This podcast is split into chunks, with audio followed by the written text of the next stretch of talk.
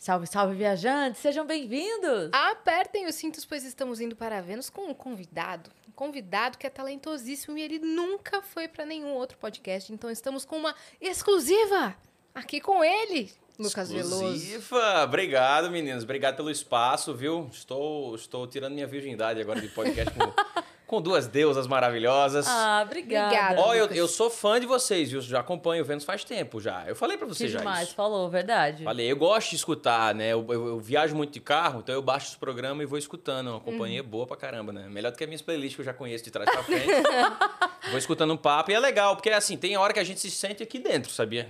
É muito Que doido. massa, É muito acho doido. que é Quem tá que a gente assistindo quer sabe o que é isso. É, a gente se sente aqui no papo mesmo, participando. Uhum. É muito demais. bacana, uma honra estar aqui. Obrigado Não, mesmo. obrigada, Nossa. honra nossa. Obrigada aí por ter achado um espaço na sua agenda que é uma doideira. Ah, é uma doideira, minha gente. Né? Então É. vamos dar os recados bem rápido. Vamos, vamos ser sucintas? Vamos. Se você quiser criar um canal de cortes do Vênus, você está super autorizado. Mas a gente tem também o nosso canal de cortes oficial na descrição, tá? Que você pode acessar lá à vontade. Se você quiser criar o canal, você tem que seguir só uma regra que é espera esse episódio terminar, não postar antes, senão a gente acaba com todo o seu sonho. É isso. E você já sabe, se você tiver uma conta da Amazon, uma conta da Twitch, linka que você ganha um sub grátis e você consegue apoiar a gente sem gastar nada. Exatamente.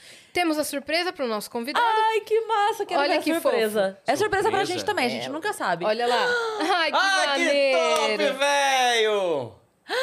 Isso é um muito NFT pra fofa. gente vender, é isso? Quase uma NFT. Vai virar. Que legal, cara. gente! Muito show, cara. Esse é o nosso emblema do dia.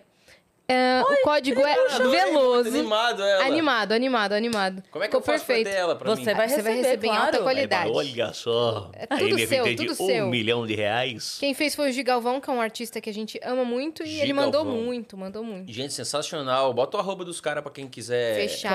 Claro. seguir também, que Ele legal. é, ele é nosso ilustrador aqui oficial do Vênus, então ele tá todo dia com a gente. O traço Gênio. dele é incrível. Incrível, muito massa, muito massa. O código pra você resgatar é Veloso. Você tem 24 horas a partir de agora. Nossa, incrível, adorei. E aí, galera, resgata aí. Veloso igual do a Caetano. gente tenta não te elogiar, Gigalvão, mas você tá insuportável. É. Que top, Demais. Cada vez adorei, melhor. Adorei, adorei. Mas, ô, conta como é que tá a sua semana, como é que tá a sua vida hoje. Pois é, tá uma... Papai, né? Papai, é, minha vida tá. Eu, eu sempre me intitulei rapariga, porque a vida de artista é uma vida de rapariga. O povo Nossa, paga, a gente vai, faz o serviço e vai embora. É exatamente a vida da É. rapariga. E ganha por hora. E ganha por hora, exatamente. Então, e quando a gente não tá em nenhum, nenhum, nenhuma boate, nenhum puteiro, né? Aí a gente vai ter que se prostituir na rua. Então, é mais ou menos isso. É, tô com minha filhinha Lua Maria. Tá com Fofa. oito meses agora, a coisa Linda mais demais. linda do mundo. Bebê mais linda do mundo mesmo. tá engatinhando, tá nascendo dentinho, tá coisa mais fofa. E é, é muito bacana, é um combustível muito legal pra gente trabalhar, né? É, eu sempre tive muitas ideias. O artista tem ideia o tempo inteiro. E eu tenho uma teoria, aliás, não é minha essa teoria, mas vários artistas têm, de que todo artista tem o mesmo acesso a uma nuvem gigante de iCloud cheia de ideia. e tipo, você olha uma ideia. Se você não pegar e trazer pra cá logo, alguém faz isso, velho. É. É. Então, é, antes de. Você, você tem bebê? Já teve? Não. É mãe? Não, mas a, a Cris tem. Eu sou um bebê. Você é um bebê ainda. Ai, gente. Mas a Cris sabe do que eu tô falando. Antes de nascer, a gente tem um medo absurdo de não dar conta, de não ser capaz, de. É uma informação nova, é um universo novo. Mas depois que nasce, todo medo vira coragem. Aí você fala, não, agora eu isso vou pro mesmo. mundo, velho, com roupa de gladiador e acabou. E aí eu tinha uma ideia, eu tive uma, Você descobre força que você nem sabia que tinha, né? é. Parece que alguém abre a sua cabeça, liga uns É, então. fusíveis lá dentro, fecha e fala, vai, É. agora vai. Eu vi É. muito isso no meu irmão, porque ele é pai. E antes, ele sempre trabalhou muito assim, mas antes ele, eu via que ele tinha uma dificuldade pra acordar cedo, pra fazer as coisas, ele meio que arrastava. Depois Uhum. que a Sofia nasceu, meu, seis horas da manhã o cara tá Vira pilhadão. uma máquina. Feliz de estar É. indo trampar, tipo, trabalha pra caramba, tem ideia o tempo todo, É. volta, chega em casa cansado à noite, brinca com a, com a Sofia. Então eu vi que ele virou mesmo uma, É isso. uma fera, assim, E que a vai à que é caça. assim, Vira a chave total. Vira Você chave. tem que viver pra entender, não dá pra gente sintetizar num panfleto É. o que que é ser pai, o que É. que é ser mãe, né? Não dá, é sublime demais. É muito bom. Outro dia eu vi um vídeo do Cortella e ele falando que a melhor coisa que você pode fazer na sua vida para se tornar mais produtivo é se tornar necessário para alguém. Eita, que massa. Foda isso, A né? melhor coisa que você pode fazer para se tornar produtivo É. é, né? É, ó. Eu Me sinto mais Tornar-se- inteligente se tornar-se falar desse jeito. Produtivo. Parabéns pra você nesta data, querida. né? Muitas felicidades. É muito intelectual isso que eu falei agora, né? É me- mesmo, é mesmo. Mas é legal. E aí, assim, é incrível. Depois que minha filha nasceu, foi inclusive quando eu tava já acabando meu contrato com a, com a TV Record. Acabou o contrato, mas acabou o contrato com a TV Record. Aquela história, né? Deus fecha uma porta, mas abre uma janela. Gente, quando você vira pai, ele não abre uma janela, ele abre um galpão inteiro, assim, umas portas gigantes pra você. É já do ouviu nadão, falar? né? Oi? É do nadão, tipo umas coisas É assim. uma parada que, assim... Você já ouviu falar que filho vem com o pão embaixo do berço? Já ouviu essa frase? Já, já. Cara, eu ouvi isso uma vez eu falei, gente, é impressionante. Porque eh, eu ouvi isso, acho que foi alguma coisa que estavam contando do meu pai. Que meu pai, assim, quando eu nasci, ele arrumou um emprego. Quando a minha irmã nasceu, ele conseguiu comprar a casa. Que legal. E aí dizem isso, que o filho vem com o pão embaixo do berço. Eu acredito muito, acredito muito. Minha filha nasceu, foi uma agonia pra ela nascer, que ela, a gente queria parto normal. E Jéssica se preparou pra ter parto normal e tudo mais. E Linda, Jéssica. Maravilhosa, uma deusa. Eu amo os stories de vocês. Eu também. e aí, começou o trabalho de parto, eram umas quatro da manhã. Aquela onda de vem contração e tudo. E eu tava ali, faz uma massagem, dança com ela, faz uma. ah, o homem tá ali pra, pra servir a mulher. A gente não pode fazer nada pra aliviar a dor, mas a gente tá ali pra, sei lá, dar um apoio. É o- É o mínimo, né? Sim. Às vezes só dá a mão pra gente esmagar já ajuda. Exato. Ela, e ela esmagou. Ela esmagou. Engraçado, vem umas forças da mulher que eu não sei de onde é que vem. Ah, caraca, velho, é um mestre de obra apertando minha mão aqui. Ou deve ser doideira ter, Aí ter quando um bebê. deu, eu sei que a gente foi até a noite de contração. E ela tava começando a ter muita dor. Tá, Que hora começou? Quatro da manhã, foi até a noite. Meu, Jéssica, que noite, corajosa. a gente falou, vamos pra maternidade.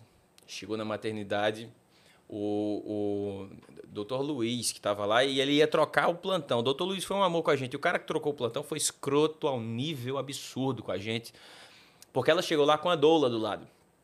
E os, alguns obstetras, não todos, têm um certo preconceito com doula, porque acha que quer tomar o lugar deles. Mas não, é só a parada do apoio que a mulher precisa, né?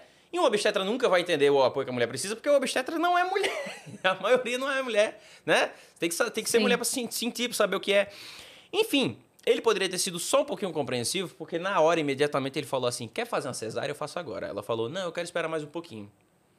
E aí ela esperou, ao ponto em que ela teve uma contração que ela desfaleceu no meu braço, ela ficou branca. Nossa. Fizeram a ausculta, minha filha estava chegando a 200 de batimento cardíaco. Meu Deus. Ia entrar em sofrimento, ia botar a vida das duas em Sim, risco. sim. Chegamos pro doutor, falou, vamos pra cesárea. Ele falou, ah, não, as mulheres estão romantizando o parto, eh, o parto normal. Humanizado. Agora ela vai esperar. Eu falei, filho da mãe, velho, deu uma vontade de encher a mão na cara Aham. dele. Nossa, não sei como. Mas assim, ele era o cara que tava em plantão. Ia fazer o quê? Matar ele? A vontade era, era Deve ter subido sangue. enfiar a mão na velho. cara dele ali. Mas Nossa. subiu um lindo, meu Deus do céu. Aí, velho, na hora, isso já era madrugada. É, a gente entrou, eu, eu fiquei desesperado, mas tentando passar calma pra ela o máximo possível. Ela foi no banheiro com a enfermeira. E não fizeram de imediato? Não. Eu não acredito. Eu fui, eu fui dar uma conversada de homem pra homem com o médico. Falei umas coisas que ele precisava ouvir. Boa. Aí ele foi e falou assim: vou fazer o exame nela. Fazer o exame. Já tinha feito o exame. Dar ausculta na criança. Passou um tempo ainda quando ela voltou, mas ela estava muito fraca já. Aí ele mediu de novo, já estava 200, passando. Putz. Tem que fazer agora, corre. Por sorte, o diretor da maternidade, que também é obstetra, estava chegando lá, assumiu o plantão. Eu falei com ele: eu falei, esse cara não vai encostar na minha mulher, não. Aí ele pediu desculpa, falou: não, sou eu que vou fazer o, o- a, operação da cesárea e tudo mais e tal. Ela foi para anestesia, eu fui fiquei do lado. é, não deixaram eu chegar muito perto, mas fiquei, fiquei olhando tudo, né, de longe. E, e minha filha nasceu. Nasceu já roxinha, gelada já. Já Nossa, ela não medo. chorou quando, cho- quando saiu, fizeram os procedimentos nela e tal. Ela tava Que com a respiração susto. um pouquinho prejudicada. Tava passando a hora já. Tava passando a hora. E o enfermeiro botou a mão nas minhas costas e fez: Papai, vamos. Me tirou da sala. E eu, assim, sem, sem chão. Você fica impotente. Palavra impotente. E aí eu saí, eu falei, caraca, eu não vou ficar aqui esperando, porque eu vou ficar doido. Então eu vou, vou em casa pegar as coisas da gente e vou voltar com as coisas dela pronta. Corri no apartamento, voltei. Quando cheguei, não tinha ninguém no, na frente do hospital, tinha só o, o vigia. Aí ele, eu tava de boné, de máscara, ele olhou pra mim e fez: Sua esposa passou aqui agora. Detalhe, eu tava mais nervoso ainda, porque como minha filha tava com a, pre- a respiração prejudicada, uma enfermeira chegou pra mim e falou assim: é, se não normalizar a respiração dela, ela vai ter que ir pra UTI. Nossa. Se normalizar, ela vai mamar. E eu não tive notícia de ninguém. Ninguém me avisou nada. Então, quando ele me falou, sua esposa passou, eu falei, pelo menos ela, ela vai, né, lá, ver ela já ia ser um conforto pra mim. Aí ele falou, tá ali sua esposa, o senhor entra aqui e dobra, né? tá na- na- no quarto aqui do lado. Eu falei, eu posso ir, ninguém vai ver não. Ele falou, vai-se embora. Isso era de madrugada já. Aí eu corri, quando eu abri a porta, Lua tava mamando em Jéssica. já. Ai, graças a Deus. Meu Deus do céu. Eu já tava Eu agoniada. também tava Não, agoniada. vou te falar, bicho, eu chorei. Eu acho que Jéssica não entendeu por que eu tava chorando tanto, que ela, ela, Ela tava anestesiada, tava meio grog ainda.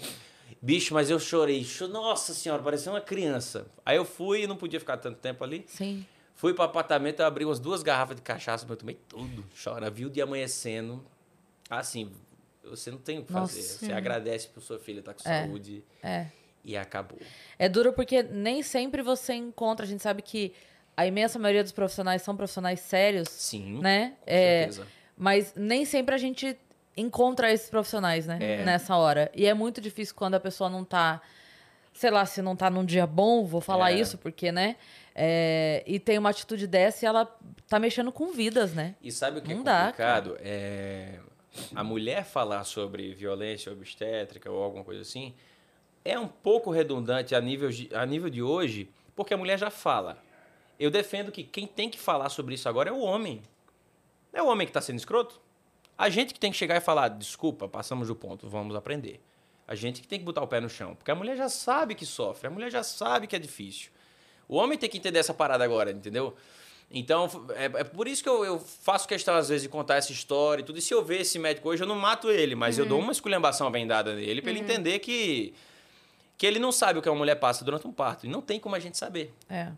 né? É difícil. Eu, eu fiquei sozinha no pré-parto e eu tava tomando o soro, o soro tava na minha mão. Uhum. E aí a agulha saiu, soltou da veia. e Ah, o- começou e o soro entrando na pele, mas não na veia. Então fez uma bola assim na minha mão Meu! de soro. Vixe, E eu não conseguia chamar ninguém porque não tinha o negócio pra chamar. Aham. Tava só Que num doido. canto lá do pré-parto. E aí, hora que eu vi uma enfermeira passando, eu gritei, ela veio, eu falei: "Saiu aqui a agulha e tal". Ela, "Ah, mas você não viu que saiu? Por que, que você não chamou? Nossa, e aí eu, eu já não sou a pessoa Ah. mais fácil do mundo, né? Hum. Eu falei assim, então, eu estou aqui sob observação. Se eu estou sob observação, é observação de alguém. Não minha própria Alguém tem que observação. observar, né? Alguém tem que ver. Eu não sou formada nisso. Eu vi É. porque minha mão estava crescendo. Aí ela veio e falou: Ah, eu vou botar na outra. Então, eu falei: Você não vai me furar de novo? Ela falou: Não, mas precisa botar o soro. Eu falei: A hora que você me trouxer o médico aqui, aí eu deixo você me furar de novo. Mas você vai trazer ele aqui pra conversar comigo. Daí foi rebuliço no hospital. Daí a pouco. Ah, não, daí ela ligou pro médico. Ela ligou, tipo, no ramal. Aí ela, doutor, tô com uma paciente aqui que ela não está querendo, né? Aquele jeito. Aí ela só, ah. Tá bom, doutor. Desligou. falou- Daí chamou outra enfermeira e falou, ele mandou preparar ela pra cesárea. Opa! Mas, mas foi também no grito. Uhum. Foi também assim. E com a Má tomei aquele outro susto quando ela ficou na UTI. Quando ela tava com sete meses, contar muito rapidinho. Ela teve é, infecção nos brônquios. Eita. E eu cheguei no hospital três horas da tarde, o médico falou, é gripe, tá aqui os remédios pra gripe, vai embora. Deu duas da manhã, ela não respirava. Meu Deus. Colava o pulmão aqui, ó. Assim. Aí voei com ela pro hospital. Aí o médico falou: olha, tô com medo dela fadigar. Caramba. Que é, tipo, cansar a respiração e parar mesmo, né? Eu falei, pô, se eu fosse você, eu teria muito mesmo, porque eu, eu vou quebrar este hospital. Não é que você vai perder o emprego. Todo mundo, porque eu vou quebrar o hospital. Cara. Você não tá entendendo. Eu tava muito puta. Daí ele falou, ah, vai lá, faz a ficha dela. Eu falei, ficha?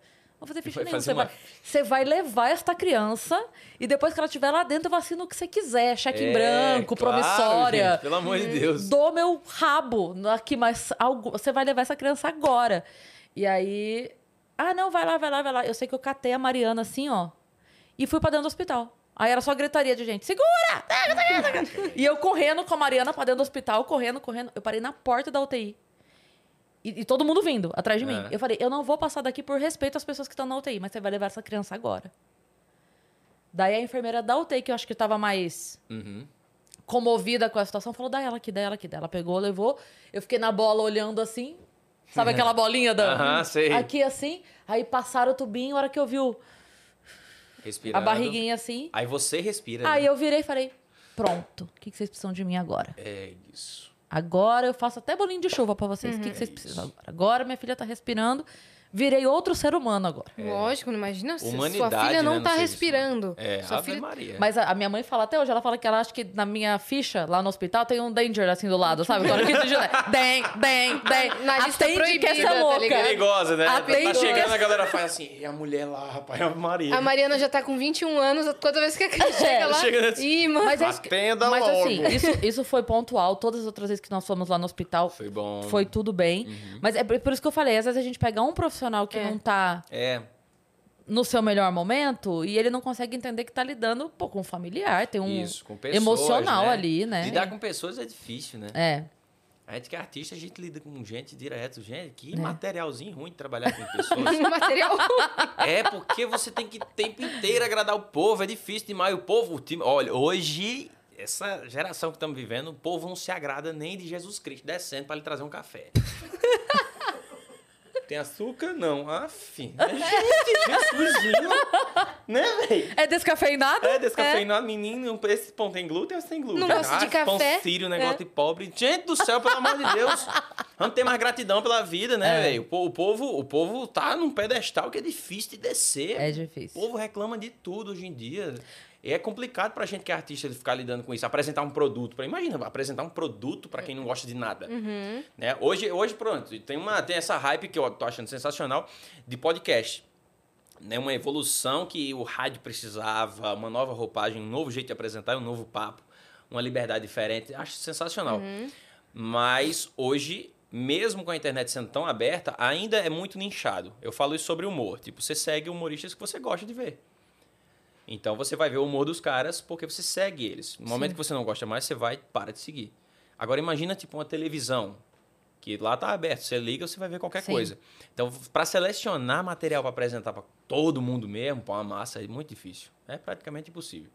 Hoje em dia, você fazer piada, não pode fazer piada mais de, de, de- de alto, de baixo, de magro, de gordo, não pode fazer mais nada, porque tem realmente um reconhecimento de que as coisas precisam mudar, mas mesmo com essa evolução de pensamento, o povo ainda está muito abusado. O povo odeia muito fácil, gente. Eu sou revoltado que a palavra, a, expressão eu odeio é mais usada do que a eu te amo. Já notou que eu, odia, eu odeio é muito pesado você falar assim, eu odeio. Odiar, gente, ódio, odeio essa almofada. Por que, que tu odeia essa almofada? Mas o eu te amo, você fala, não, eu te amo é muito sério. Quer dizer, o amor que é uma coisa boa, que planta uma parada massa, você guarda, esconde, praticamente mata, fica ali no sapato. Agora, o eu odeio, não. Ódio! Tá aqui, ódio. Gente, vamos acabar com isso, pelo amor de Deus. É igual os aviãozinhos do Silvio Santos pra É. jogar o. Eba, toma ódio pra você, vai se fuder. Cara, isso não pode acontecer, velho. Tá bem isso é muito mesmo. doido, tá muito isso. É. E você já difícil chegou no, no meio artístico, assim, também com uma, uma forte comparativa, né? Uma comparação de todo mundo, assim, falar... Ah, mas ele quer ser o pai dele. Ah, É. mas não sei o que, não sei o que lá. Ah, isso que você tá falando é muito leve. eu vi coisa muito pior. Sério? Porra, bicho. Do quê? Então, conta aí pra gente. Ah, falando que eu era lixo, que eu tinha que morrer, umas coisas muito. Nossa! muito- é, que eu era vergonha pra meu pai, pra memória do meu pai. É umas paradas muito, muito ruins de, de você ler, né? Gente, é não confortável ler acredito. isso. Por quê? Porque as pessoas odeiam de graça. E, e quando eu comecei meu trabalho, eu comecei, é, eu comecei na verdade como ator em 2012, num grupo de teatro do professor Saulo Queiroz, que foi quem me formou em teatro. E só que assim, teatro, para quem não é Antônio Fagundes, não dá dinheiro. Se você não é um ator, não sei o que, pra lotar um. Não vai dar dinheiro. Grupo de teatro não, lota. Se não for o Melhores do Mundo, um ator de Globo, essas coisas, não, não vai lotar. Aí eu saí, falei, vou fazer meu showzinho de comédia. Aí eu peguei um roteiro e tal. Eu passava as piadas com meu pai, as piadas que meu pai ria. Eu botava, as que ele não ria, eu tirava. Isso mesmo, ele acidentado já. Meu pai sofreu acidente em 2011. E aí eu começava a fazer um Você showzinho. testava com ele as piadas. Testava com ele. Se ele, se ele desse risada, eu, eu fazia. E engraçado, meu primeiro show foi só de piada que ele ria. E foi uma bosta meu primeiro show. Não teve sucesso nenhum. Porque o pessoal, assim, esperava o jeito que Shaolin tinha de contar piada com 20 anos de carreira. Tava eu com um dia de carreira. Não vai ser igual. E até hoje não é igual, porque ele é um artista, eu sou outro artista. São pessoas Exatamente. diferentes. Cada um tem um digital. Então, E foi desse jeito, mas a E melhor tem coisa que que, ser aconteceu igual, pra- né? Não, não tem que ser igual. É. Ai, é isso. Que a galera tem dificuldade de entender. E se alguma coisa for igual, se lem- lembrar o seu pai, ótimo, é é uma honra. E você é Inclusive, filho dele. tomara que alguma coisa pareça com ele. Sim. Não pode parecer com os vizinhos lá de casa, com leiteiro, com padeiro, alguma coisa que pareça com ele, né, bicho? Mas aí. Você sabe que eu acho isso maravilhoso? Eu já comentei aqui uma vez que a coisa que eu acho mais engraçada na internet é aquelas notícias assim, sei lá. É, Glória Pires foto- posta foto com o filho e semelhança impressiona. Eu falo, impressiona quem? Que não estudou biologia, né? Pois é, Porque gente. chama DNA chama isso. DNA. Genética. Passa. Se for filho de verdade, passa. É por isso que o Ratinho faz sucesso, o Sônia Abrão...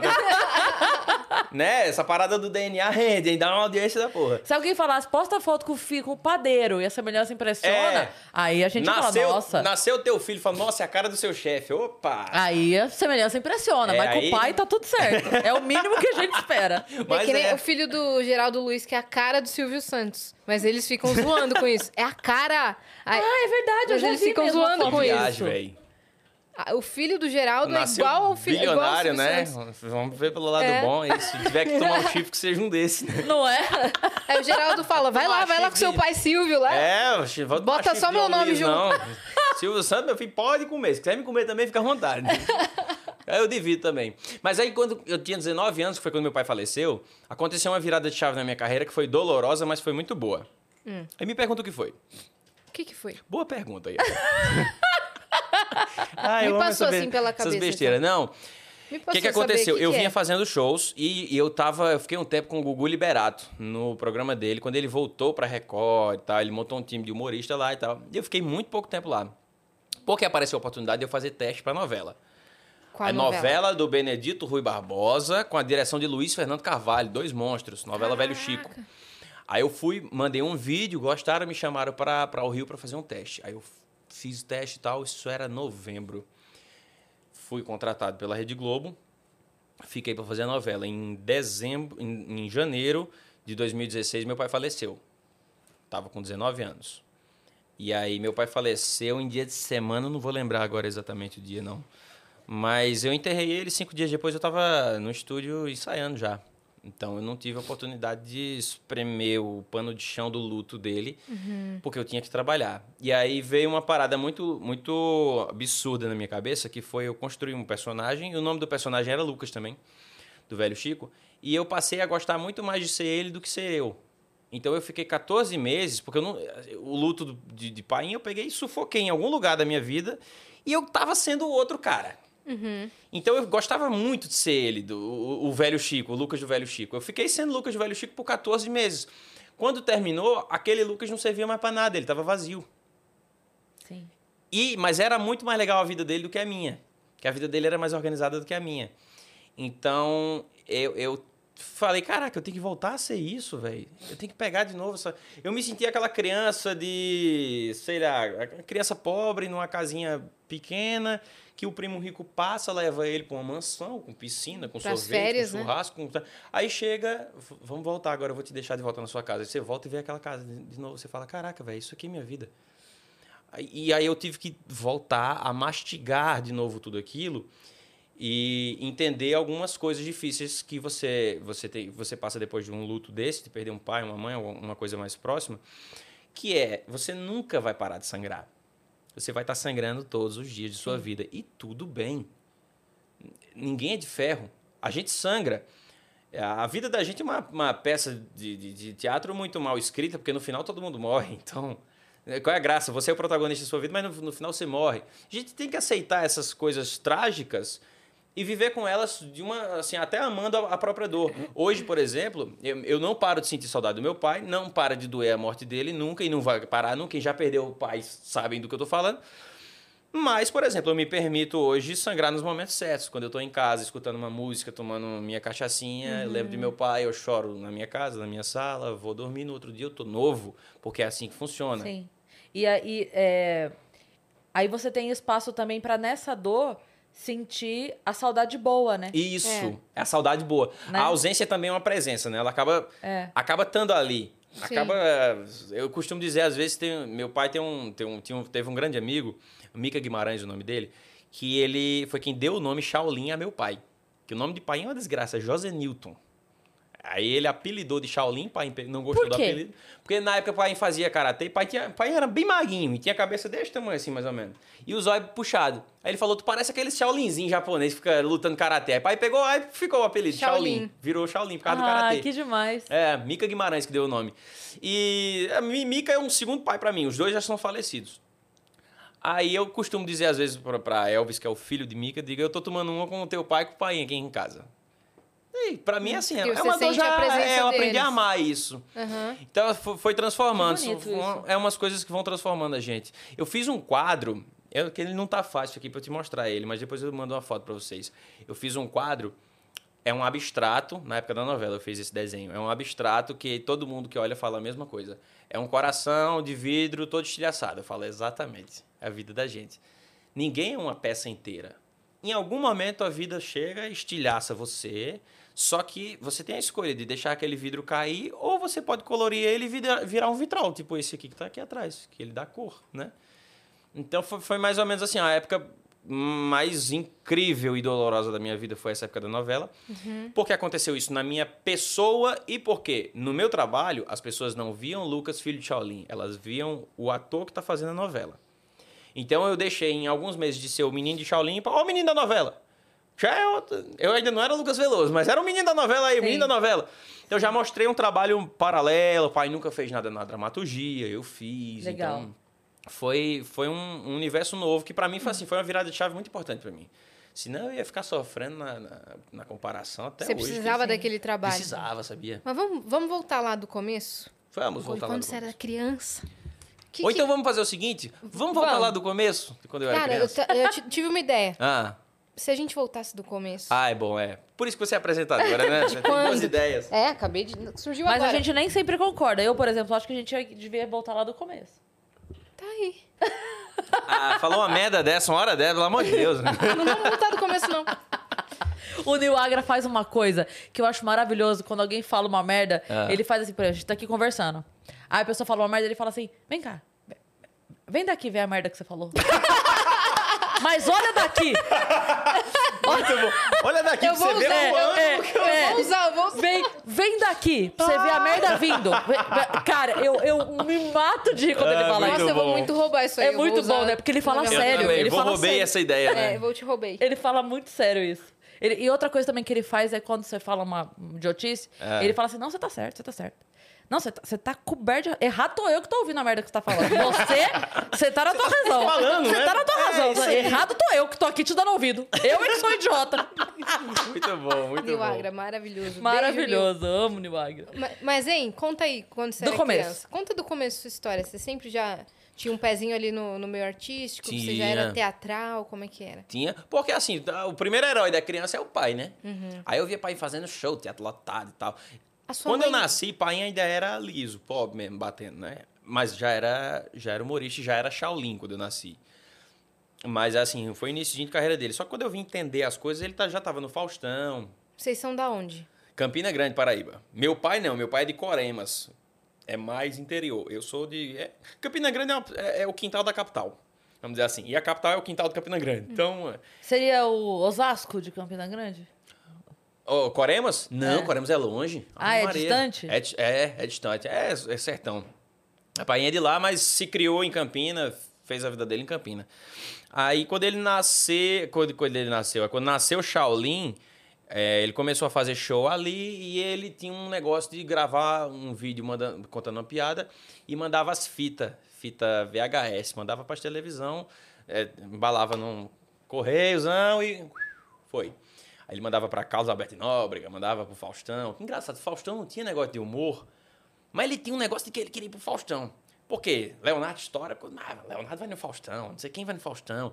Então ele tem que ir no Faustão. Ele tinha isso na cabeça dele, Faustão. Aí ele mandava, mandava.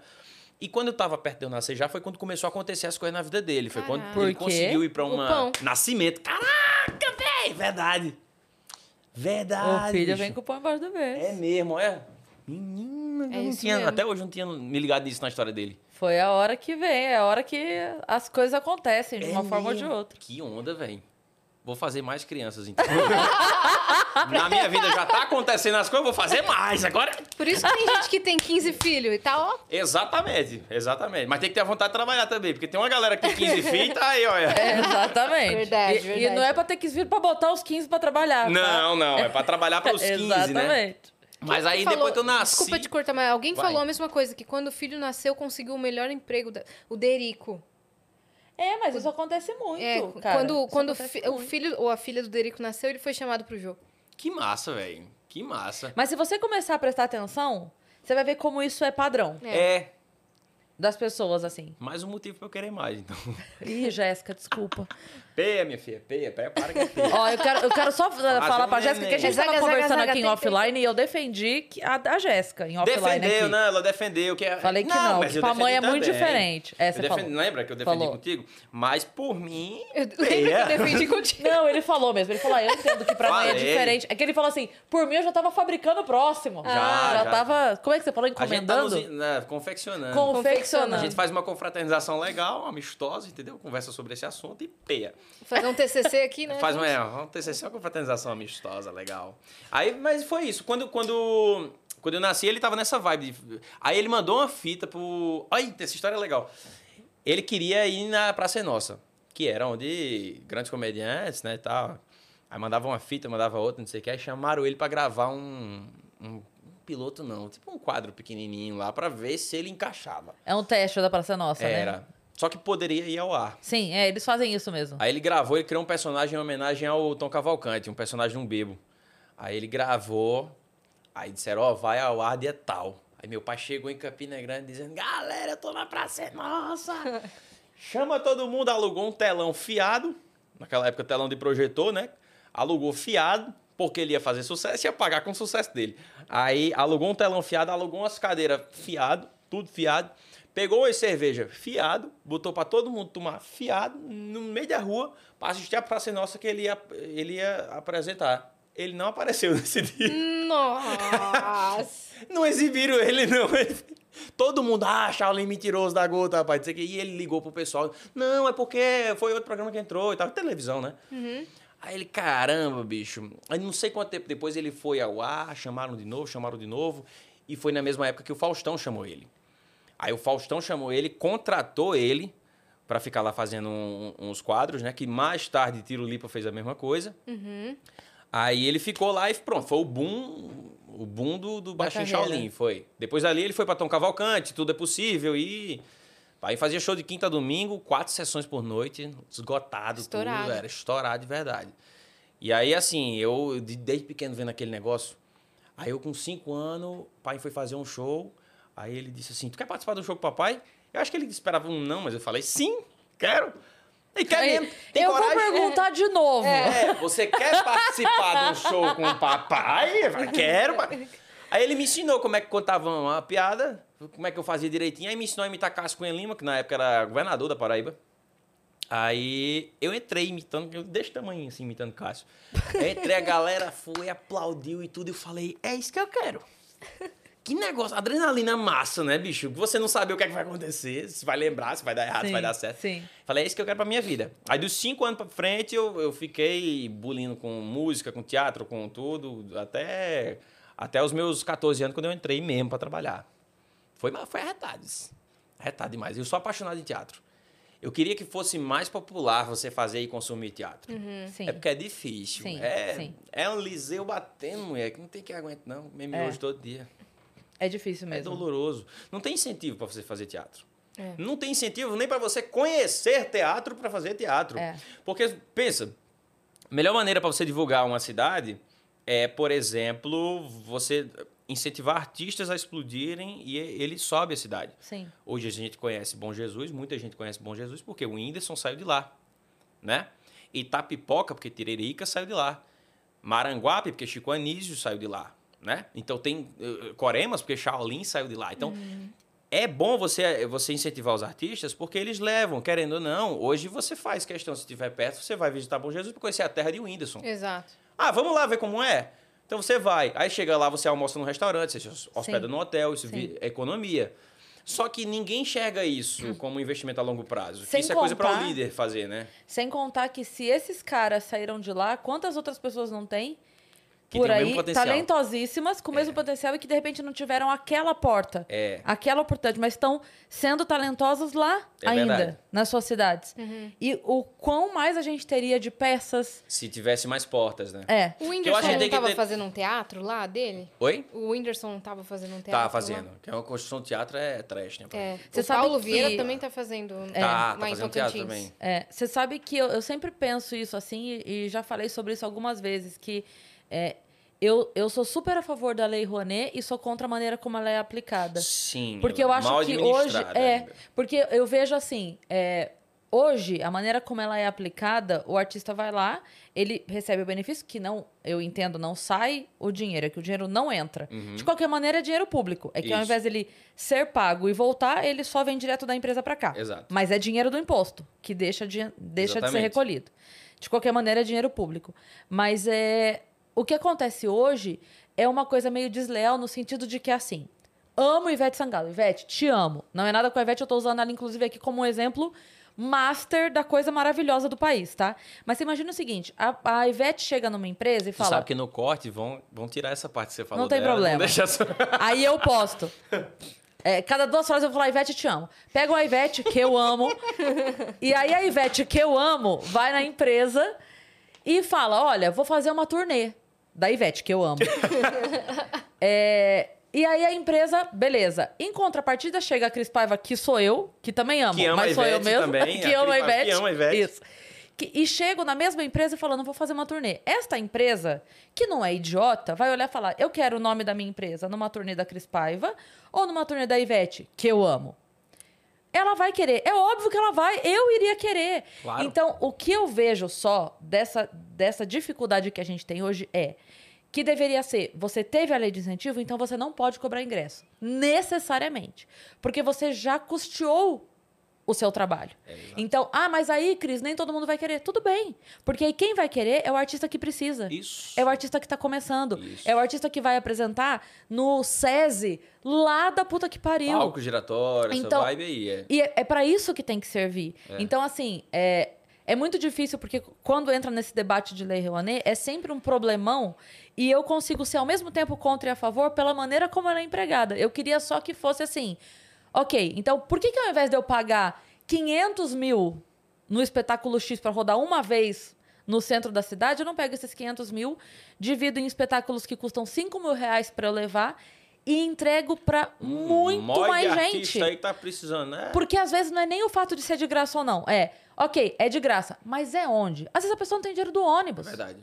Tem que levar lá no bairro dela. É verdade. No, no galpão da igreja do bairro. No, sabe, no- na praça. Do, do- tem que levar lá. Pra pessoa não ter nem o custo do, Tem que estar onde da condução. tá. É. Então é isso que eu penso, assim, sabe? Eu, eu sou super a favor de que tenha, além de incentivo, mas como ela é hoje me incomoda um pouco. Sabe Sim. essa coisa de pegar 7 milhões e dar pra pessoa fazer um blog de poesia? É. Desculpa.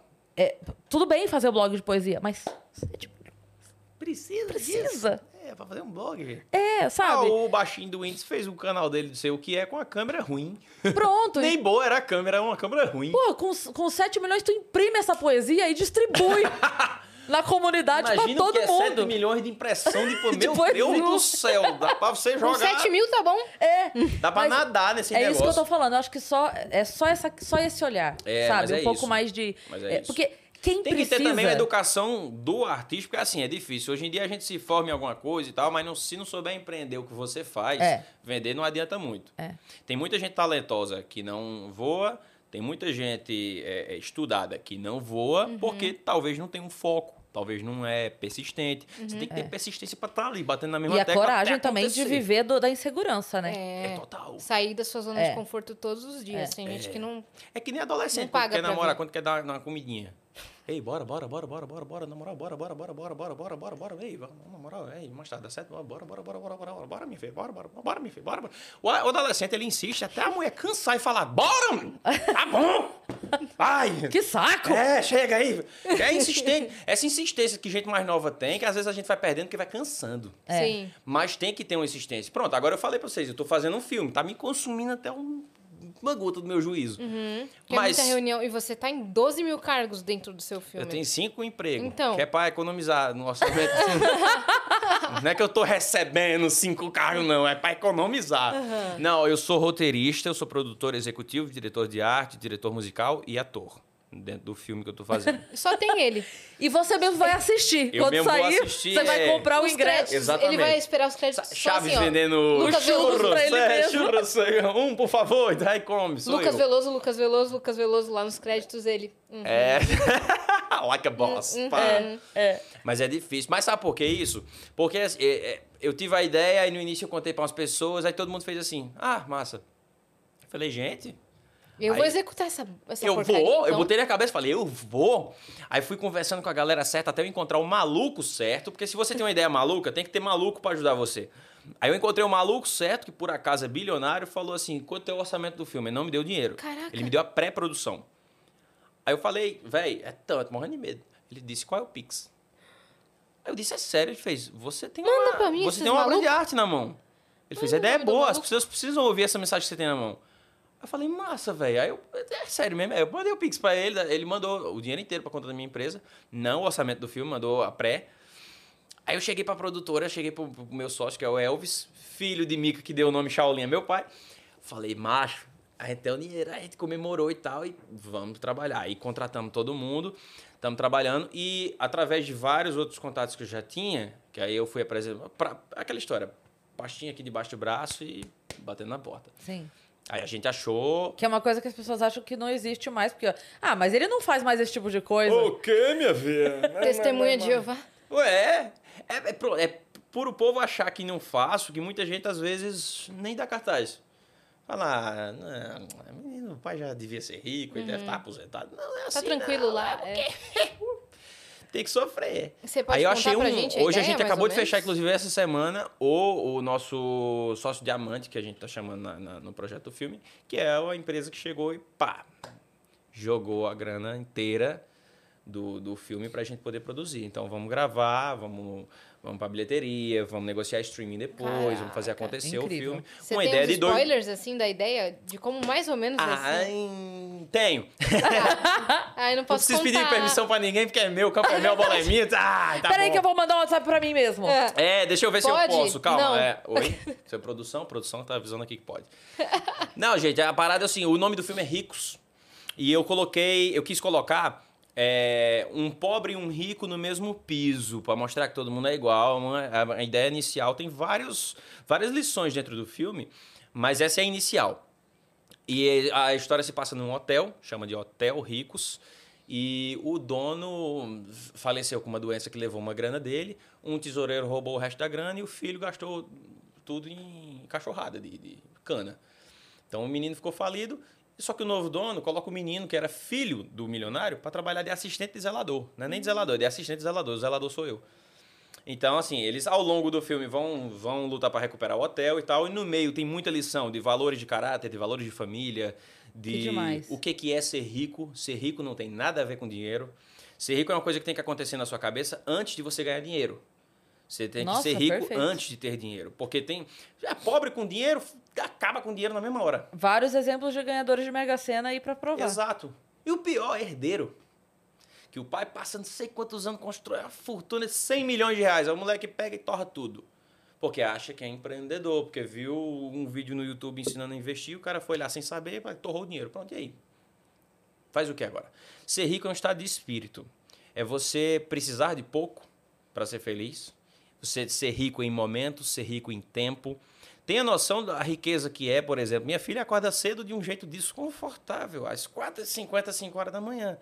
Mas olhar o sorrisinho dela pedindo para brincar. Não tem trilhões de reais que pague para mim. Isso é ser rico. Eu sou rico. Então eu brinco com ela, eu vivo minha vida, eu tomo um café da manhã com minha filha, com minha esposa, eu abraço minha mãe, eu posso abraçar minha mãe. Quantas pessoas que não queriam ter uma mãe para abraçar, eu posso abraçar a minha. Eu sou rico. Então aí eu, tô, eu tenho preparo para receber dinheiro na minha vida. Dinheiro é consequência de um bom trabalho. Tem nada Sim. a ver com, com outra Sim, coisa, não. Sim. Porque hoje a gente tá vendo muita gente vendendo a ideia de que você precisa ser rico, você precisa ter seu primeiro milhão, você precisa. Gente, se você tiver dinheiro, a conta cheia e não tiver alicerce na sua cabeça, no seu caráter, você não tem nada.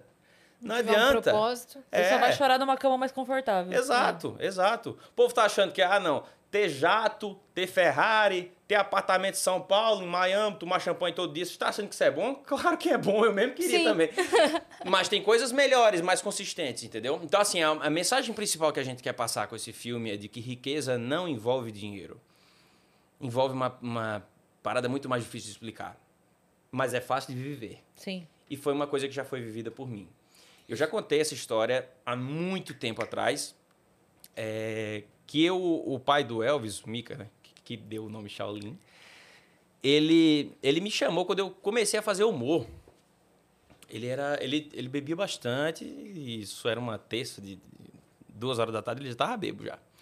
Aí ele me chamou assim e falou: Vou te contar uma coisa que eu contei pro seu pai, eu não sei se ele entendeu. Aí, é, é, ele estava bebendo num canto que tinha umas árvores antigas, assim. Ele falou: Todas essas árvores têm a mesma coisa em comum. Para elas darem fruto, essas castanholas bonitas que caem aqui de vez em quando, elas estão muito no fundo da terra. Então, antes de serem árvores para dar fruto, para ter essa riqueza, elas souberam cair. Porque caindo você se levanta. E quanto mais no fundo for a sua raiz, melhor é o seu fruto. Então não interessa o que aconteça, tenha seus pés muito no chão do que você está hoje. Aí ele tirou da carteira uma nota de 10 reais. Aí falou assim: Isso aqui para o mundo hoje vale 10 reais. Mas para mim não vale nada. Aí ele pegou a nota e rasgou. Aí ele fez agora tá valendo alguma coisa. Aí me entregou metade da nota, entregou a outra metade para o meu primo. Aí falou assim: essa nota tem o exato valor do tempo. Que dinheiro no mundo nenhum cientista vai conseguir comprar isso nunca. Nem voltando no tempo eles conseguem sintetizar a plenitude do momento em que acontece. E é esse menino que está segurando esse pedaço de tempo na sua mão que você tem que ser, independente da fama ou do dinheiro que você conquiste. E aí eu, eu tenho até hoje essa nota. Tá no meu caderno, meu primeiro caderno de piada. Tá lá dentro. Então, e é uma lição que eu aprendi na minha Foi uma vida lição. que eu faço questão de passar para as pessoas. Então, o filme gira em torno disso, com muita piada de quinta série, que eu não, eu não faço piada boa, só faço piada ruim. E então estou escrevendo junto do Elvis e, e a produção é pela Azusa Produções, o Fred Mairink que tá tá fechando com a gente a direção. Tá bem bacana, tá bem Que bacana. demais. É um filme produzido com muito carinho, não garanto que é bom, mas é produzido com muito carinho. Vão começar a rodar quando? Gravar? Ô, mulher, se Deus quiser, Deus abençoe nós nesse segundo semestre. Demais. legal. Muito legal. Muito legal, né? Muito. Eu nunca tinha feito cinema. Eu fiz agora em outubro passado o primeiro filme. E foi uma puta experiência, assim, e é enlouquecedor, Já né? saiu? Não, ainda não. Vai Como é demorar um nome? pouquinho ainda. Socorro. Socorro. É. Que massa. Onde é que a gente, onde a gente vai ver aonde? eu gravei Cinema em mesmo? Brasília. Então, provavelmente só no streaming, mas Uhum. é, eu aviso quando sair. Mas, cara, foi eu e o Rabin, éramos os dois principais. Caraca, eu adoro o trabalho daquele homem. Éramos o- o- os dois. A, a história era nossa, né? Eu e ele. Aham. É, não era um casal, não, era amigos. Amigos. E tava o Giovanni, dos melhores do mundo. Maravilhoso também. Maravilhoso, maravilhoso. O Rodolfo, do G7, que é daquele do. do... Ai, como é que é? Como passar em concurso público? Como é que é o Aham. nome da peça lá? É, o nome da peça é exatamente É isso, esse. né? Como passar em concurso público. É, o Rodolfo e. Enfim. E, é- cara, foi muito legal. Uma Que puta massa. experiência. Assim. Que povo bom, hein, pra fazer um filme. Foi Elenco muito bom, hein? engra- Que Tava massa, o, o Claudio Heinz também, o Paquito. Sim, o Paquito, tá- que massa, velho. Quem que Nossa, faz- foi muito Direção engraçado. de quem? Cibele, lá de Brasília mesmo. Cibele Amaral. Cibele Amaral. É. Ela Conheço que... de nome, não conheço é, pessoalmente. Ela faz sempre, assim. Ela sempre faz produções. Que e- massa. Nossa, foi uma puta experiência. Eu contava pra Yasa, assim, a loucura que era gravar. A minha primeira experiência de. Assim, teve uma cena que era. Um dia que era a minha casa, né? As gravações foram num apartamento que era a minha casa. E aí a gente fez as cenas e tal, e daí a gente foi embora. No outro dia eu tive uma ideia. Falei, Sibeli, a gente podia fazer não sei o que quando a gente for lá de novo. Dela, como assim de novo? Não tem de novo. Tipo, Eita. todas as cenas que eram lá foram ontem. Aquela locação era ontem. Eu, Aham. meu Deus, como assim? Eu nunca mais vou voltar na minha casa. Porque é muito louco. Às vezes É. você grava uma cena depois que vai antes. Teve uma cena que o Rabin teve que gravar que, ela, que era ele acordando de um pesadelo, que ele não tinha tido o pesadelo ainda. Ele não tinha gravado o Caraca. pesadelo, entendeu? Aí tem que estar ele muito tinha que acordar. entendendo- É, é tipo assim, ó. quando você gravar o pesadelo, o susto vai ser esse. Você tá Aham. acordando desse susto. Ah, tá. Aí ele... que massa, velho. Como é foram as ser ator, gravações né? de Velho Chico? Velho Chico é muito atrapalhado novela porque é uma obra aberta. Você, tudo pode mudar. Meu personagem, o Bruno Luperi, mandar até um beijo pra ele, Bruno Luperi, ele é neto do Benedito Rui Barbosa. Quem escrevia meu personagem era ele. E aí eu já troquei umas ideias com ele sobre isso, porque tipo, ele tava me contando que o meu personagem ele era desse tamanho e ele ia ficar pra ir embora. Aí eu cheguei com uma cachorrada a mais, né? Eu, eu imitei o Antônio Fagundes na novela, eu imitei o Silvio Santos na novela da Globo. Ah, não. Foi. Tinha uma cena lá, na- no roteiro era. não vou lembrar agora exatamente o capítulo, mas era tipo perto de cena 26, alguma coisa assim. A fala era uma só, meu personagem estava recebendo o pessoal para entrar num- numa reunião, e eu dizia: vamos entrando, podem entrar. É, o personagem era desse jeito. No ensaio, o Luiz Fernando já tinha me da- dado permissão para botar uma besteirota. No ensaio, o diretor fez assim, ensaiando, aí eu fiz, Mas vem pra cá, vamos entrando, tem café, tem bolo, vamos entrar que o santo vai chegar. Aí o diretor fez, caraca, faz isso, velho. Aí eu disse, pode, pode. Aí eu fiz. Aí viralizou, o UOL postou, postou no Twitter, a galera, caraca, velho, o cara na Globo imitando Silvio Santos. Acho que foi a primeira Ô, vez que alguém demais, imitou numa demais. novela da, da, da, da Globo Silvio Santos. Maravilhoso. Aí o meu personagem o foi ganhando corpo e tal. Fagundes. Ah, teatro no Brasil é uma coisa que tem que ser discutida, né? Não pode se chegar e achar que é ator. Tem que ter conhecimento, ler livros. Aí só que o personagem do Saruê era mais Grosso, a voz assim, ele fazia uma coisa por aqui, né? Tereza, você acha que vai namorar esse rapaz? Eu te proíbo. Era. E eu, Igual. eu fazia e tal, e, porra, a galera curtia pra caramba. Aí meu personagem foi engordando, ele foi ganhando um, um corpo legal. E novela, a, a loucura que, tipo, eu não esperava que ele tivesse esse, esse crescimento e eu não sabia. A gente grava uma frente, né? Que são os capítulos de frente. Você grava 18. Então você tem 18 capítulos de novela já gravados. Você tá gravando a parada lá na frente. Só que cada vez que a gente via, pegava um avião do Rio de Janeiro para ir para o Rio São Francisco, perdia um dia de gravar. Tá? E, tipo, não tem como você fingir um Rio São Francisco dentro do Projac. Você tem que. Aí é demais, né? Olha o tamanho do Rio, velho. É, aí é demais, né? Porra, não tem- Mas se tivesse um Rio São Francisco no Dentro do Projac, Projac, é- caraca! aumentaram o Rio de Janeiro, então, né? Aí a gente ia pra lá gravar. E perdia um dia, dois, um dia, dois, indo e voltando. Até que chegou ao ponto que a gente gravava hoje ao ar amanhã. E assim, Caraca! dava um desespero que você não pode errar quando tá nesse nível. Você não né? pode nem ficar doente. Não. Aí quebra uma perna. E aí? É, e aí? Acabou. Que foi o que aconteceu quando o Domingos faleceu, né? Foi. Aconteceu aquele acidente lá no, no, no, no Rio São Francisco, ele faleceu e tipo, só tinha mais três cenas pra ele gravar, que era o casamento da filha, o casamento dele e uma cena comigo. A cena comigo, pegaram as falas dele, distribuíram para três personagens. Pra gente fazer junto, que cabia. né? Não, não dava pra parecer que era ele. Mas, tipo, o casamento dele, como é que tu tira? Como é que tu substitui? Porque quem morreu foi o Domingos, não foi Sim. o personagem. Sim.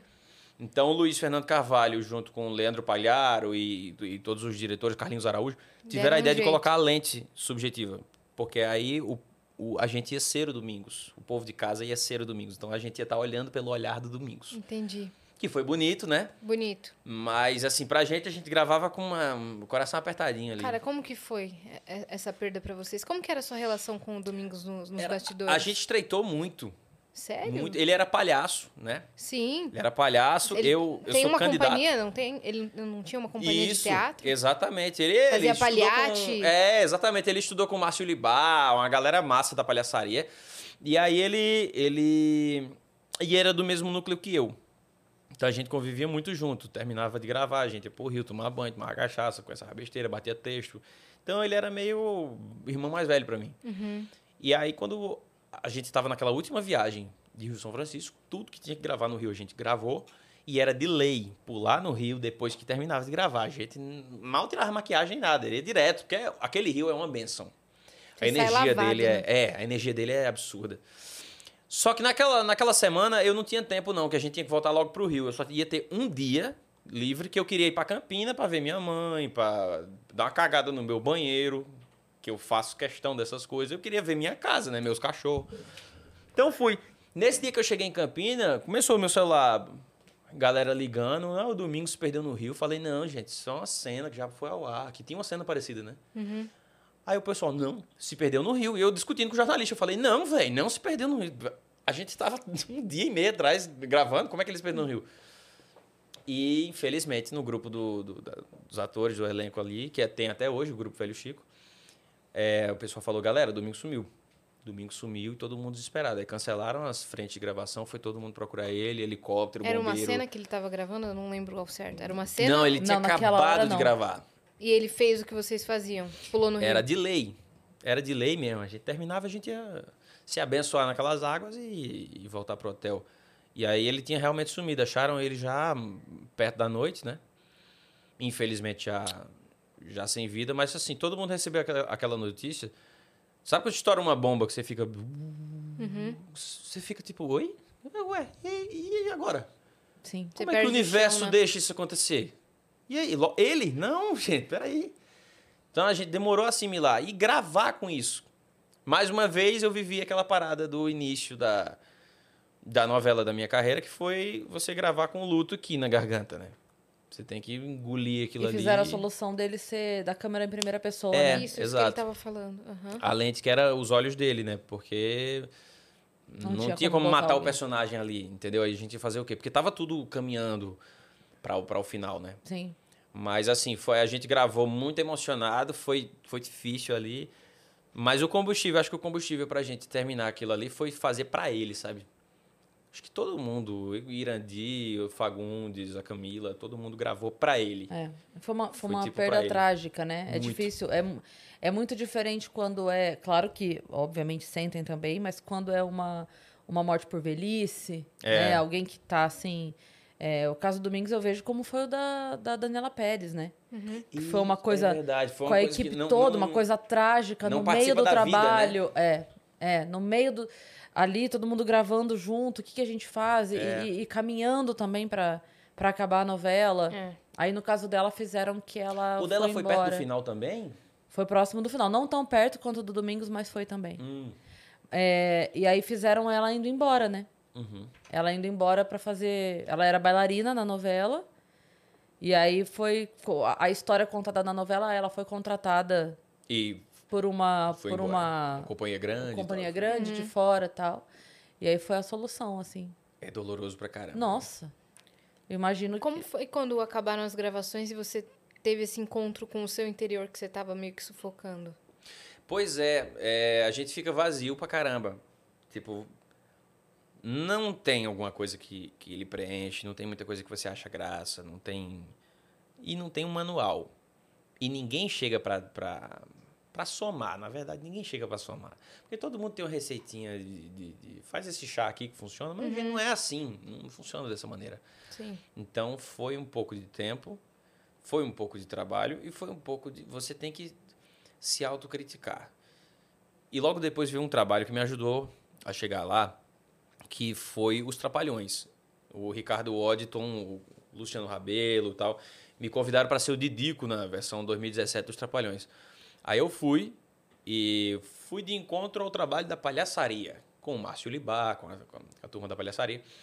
E ah, quando você está no estado de espera, você está no estado de esperança. Se você está no estado da criação, você está no estado da criança. Então, tá, estar no estado de criança, né, me trouxe de volta para o meu lado criança e é como se eu tivesse desenterrado eu anos mais jovem, que eu tinha escondido porque a vida de adulto obriga você a esconder, porque não pode chorar, porque não é hora de comer doce, porque não, não tem que ficar acordado até tarde, que tem que pagar conta e tem que trabalhar. Mas eu peguei de volta esse menino e pedi desculpa a ele por ter enterrado ele tanto tempo em preocupação, em boleto, em trabalho, em responsabilidade. E dá pra viver dos dois jeitos. Dá pra você ter a criança aqui do lado, e- entendeu? Eu fui e, e, tipo, pedi perdão pra essa criança e dei um pouco do controle da minha vida pra pra essa criança. Que sou eu também, né? E aí eu fui voltando a respirar, né? Eu fui saindo dessa UTI de, de preocupação, essa UTI mental, e entendendo que é- isso que eu te falei, que tudo bem. Uma criança, ela não, não, não guarda rancor, por quê? Porque se alguma coisa dói, ela chora. Se ela tá feliz, ela pula, ela grita. Se ela tá com saudade, mesmo você fazendo mal pra ela, quando você chegar, ela vai te abraçar. Ela não suprime nada, né? Não, ela sangra, ela transborda, é legal, né? E adulto não, porque tem uma- a camada de ego, a camada de responsabilidade, a camada de trabalho, a camada de sociedade.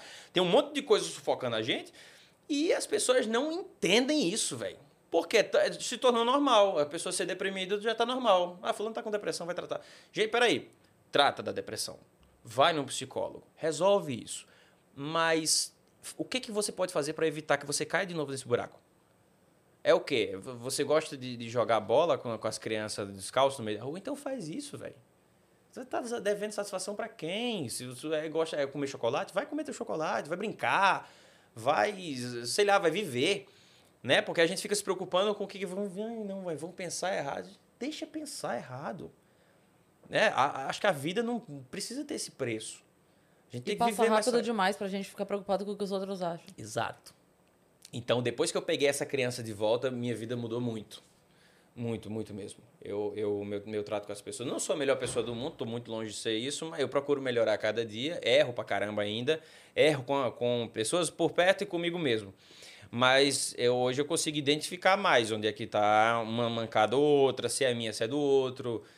E chegar e conversar, ser, ser mais aberto pra isso, porque senão, gente, a gente vai se matando, né? É um suicídio a longo prazo. Todo dia você toma uma dose pequenininha de veneno até ir embora. Sim. É um suicídio a longo prazo. Tem gente que passa 10 anos se matando e no final consegue.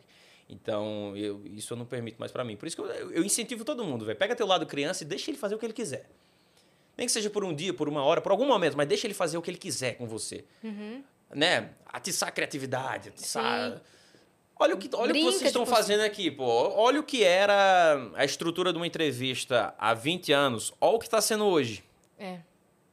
Como foi bom desconstruir o lado adulto, né? Sim. Então tem várias outras coisas para desconstruir esse lado adulto que não. Nossa, eu, eu para voltar assim pra minha sanidade, eu me permito fazer tudo que a minha criança interior pede. Tipo, se você quer fazer guerrinha de água, o que, que te impede? É. Tipo, amanhã quero fazer guerrinha de água. Vou lá, compro as armas de água, junto E todo brinca. mundo e brinco de arminha de água. O que, que me impede de comprar uma Nerf pra ficar brincando de guerrinha com os meus É amigos? isso. Jogar jogo. Cara, sair correndo no meio da, da Avenida Paulista, tô nem aí. É isso. Senão eu fico louca, entendeu? Então eu tenho que equilibrar as responsabilidades da vida adulta com, essa, com esse meu lado criança, porque senão eu entro em parafuso. É, Real, real, real, real. É que isso. nem tô entrando agora. Mas vou resolver isso. Com Não, uma guerrinha de arminha de água É, amanhã. Me chama, me chama, vamos fazer, vamos fazer, vamos bagunçar. Com Mas isso me ajudou muito com criatividade. Até porque logo depois eu entrei no, no Faustão. E o Faustão, pra quem nunca trabalhou com ele, o Faustão ele é um macaco com uma metralhadora. Você não tem. Tudo tá em perigo perto dele ali. Uhum. Sim. Você não sabe qual é o próximo tiro dele, não. E, e- Ele pede umas coisas, te coloca lá no é, Se Vira nos imita 30. a Hebe Camargo com, chupando um cana de açúcar aí, enquanto ela tenta imitar Silvio Santos. É uma parada. E você não pode dizer não, pro Faustão. É. Pai já dizia isso dentro de casa. Você faça qualquer coisa, ele quer qualquer coisa, mas ele não quer o não. Porque o não é fechar a porta na cara do apresentador. Uhum. Ele quer que imite quem? Fulano de tal. Faça qualquer troço que ele vai pra outra, se não for É. bom. Mas não diga não. E ele é uma, uma escola de improviso muito absurda. Sim. Muito absurdo. Porque aquela história, ah, Faustão não deixa ninguém falar. Ó, repara uma parada. Faustão, ele não deixa ninguém falar se você não souber o que vai falar. Se você chegar gaguejando perto dele, ele realmente vai lhe cortar. Porque ele sabe, ele quer a bola pra ele, né? Exato. Pra quem sabe jogar, né? Outra, na, é, na época que eu tava, um programa ao vivo, com não sei quantas milhões de pessoas assistindo, com os horários mais caros do, do domingo era estar na mão dele. Tu acha que ele vai botar o microfone no teu rosto pra você ficar. Não, ele tira na hora e fala: Falou, um abraço aí. Essa fera aí, meu, ô louco. Ele manda embora. Então, foi, pra mim, foi uma escola de improviso. Você vai falar, vai certo mesmo. Ai, os peitos dele, você dá uma tapa nele, toma o microfone na mão dele, sai correndo. Eu ia fazer isso, sabia, um dia. É, você ia Eu tomar o na microfone. mão dele. é. Eu ainda tenho vontade de fazer isso. Quer dizer, não era nem Agora pra eu estar vai. falando isso aqui. Porque... Agora ele vai ficar preparado. Ah, agora ele vai me entrevistar assim. Sai, menino. Mas foi uma baita de uma escola pra mim. Que eu fiz dança, os famosos, depois eu fiquei lá. é, como que foi lá no dele. Dança dos Famosos? Uma delícia. Eu não tenho esse joelho mais funcionando hoje. Acabou a vida dele, né? Vai ter que operar esta porcaria. Não, mas é, é legal. O dance é assim, você ensaia de, não, de terça-feira a sábado. Aí você tem... E não é o dia todo, não. É, acho que são só duas horas por dia, se não me engano. Aí você tem, pe- pega a coreografia. No sábado é uma passadinha pra não se machucar nem cansar. E domingo é ao vivo, seja o que Deus quiser. E, bicho, você tem segurança do que você vai fazer, do que você quer, até o Faustão chamar pro palco. Tá segura a coreografia? Tá, tá seguro, tá tudo seguro. Quando ele fala, vem aí, começa- Lucas Veloso! Quando você entra, Começa você o fala, jogo "Hum, de luzes e a música, não nossa. sabe, não, meu Deus. Não, e teve uma vez que eu ia deixar a minha cair. Eu ia, foi no Foxtrot. A coreografia tinha um sapateado, que era muito difícil. Aí uma dancinha, outro sapateado, que era muito difícil. E depois, na, na dancinha, tinha só uma pegada, que ela vinha correndo, eu pegava ela aqui, dava uma girada, deixava ela de volta. E a gente fazia a pose final. Como o segundo sapateado era mais difícil, eu tava muito tenso com ele. Aí terminou o sapateado, eu. Ha! Galera aplaudindo. Uhum. Quando ela veio correndo, depois que ela pulou, que foi que eu falei: Ih, caramba! foi no reflexo. Aí, não, eu, eu tive que abaixar pra pegar ela, que ela já tava caindo mesmo. Aí eu meti a mão aqui assim, esse joelho aqui foi o que segurou tudo, acho que é por isso que ele é ruim. Ele foi com hoje. Deus, foi com Deus, foi com ah, Deus. eu fui levantando ela na graça, assim, quando terminou, não lembro quem foi, acho que foi a Maria Pia foi, foi alguma jurada mulher que ela falou assim: a graça que você pegou essa moça no ar. Eu falei, mal sabe a inocência do que, é que eu tô passando aqui. Eu ia deixando ela cair de boa. Porque assim, você não passa nada na cabeça da gente, né? Sim. Eu, E fico, você fez, você terminou um negócio tão bem que você ficou em eu êxtase. achei que era ali que ia acabar. É. Por mim, Aí ela veio voando. É assim que a vida é. A vida é exatamente assim. É, exatamente. Né? A vida é uma Exatamente. bailarina voando quando você esquece. É muito doido. Eu vi um negócio outro dia falando assim: é, a vida é, é você lembrar que precisa comprar cartolina pro trabalho na segunda-feira de manhã, no domingo, às 10h30 da noite. Caraca, Sendo que velho. você é a mãe, é. a criança, é a professora e é a cartolina. E é a cartolina. Maravilhoso, né? exatamente isso. Como que chamava a bailarina que era sua parceira? Natália. Natália? Natália. Olha aí, Natália. Um- Salvou sua vida agora. Foi um dos melhores dança que todo, todo mundo fala. Um da- a vibe da gente era muito legal. É, eu lembro que era Joca, bem Rafael falado Zulu, mesmo. Thiago Pereira, Raul Gazola, o time da gente, Nicolas Prates. A gente era amigo de verdade. A gente via as coreografias um do outro. Falava melhor aqui, melhor ali. E assim, a apresentação do Fausto era só o que atrasava a gente curtir o resto da noite. Porque a gente, toda noite, a gente ia pra um boate aqui de São Paulo, bebia a noite inteira e brincava. A gente era família mesmo. Até hoje eu encontro com os meninos, parece, sei lá, uma parada muito surreal. Sem, não teve competitividade. Uhum. De verdade mesmo. Apesar de eu entrar lá, eu, claro que eu vou dar meu máximo. Tudo Sim. que eu vou fazer, eu vou dar meu 100%. Pode ser jogar xadrez, fazer qualquer troço, mas eu vou dar meu 100%. Mas não era pensando você melhor Não. que ele. Sim, você melhor do que eu da semana Não. passada. Tanto que fiquei longe de ganhar. Fiquei em segundo lugar. Longe. Longe, Ah, né? nossa. Fiquei em segundo lugar, né? Quem que ganhou? Mas eu, foi a Maria Joana. Maravilhosa. A coreografia dele de final foi, dela de final foi muito linda. Muito linda mesmo. Mereceu geral. Você iria no show dos famosos? Aquele que Eu queria muito ir. você porque faz é tipo um muito cover minha assim? Vibe de- Sim, muito de- sua vibe. Nossa, É, eu- seria maravilhoso. e eu faço de um monte de Inclusive, gente. alô, Rede Globo. Alô, Rede Alô, Globo. Rede Globo! Chama nós! Nossa, seria muito incrível. Pois é, porque eu faço imitação, eu faço performance, eu toco, É, toco sim. instrumento, eu faço um monte Canta. de troço diferente. Canto, não bem, mas canto. Mas você vai é cantar. aprender, uai. Exato, eu imito cantores, né? Então, É.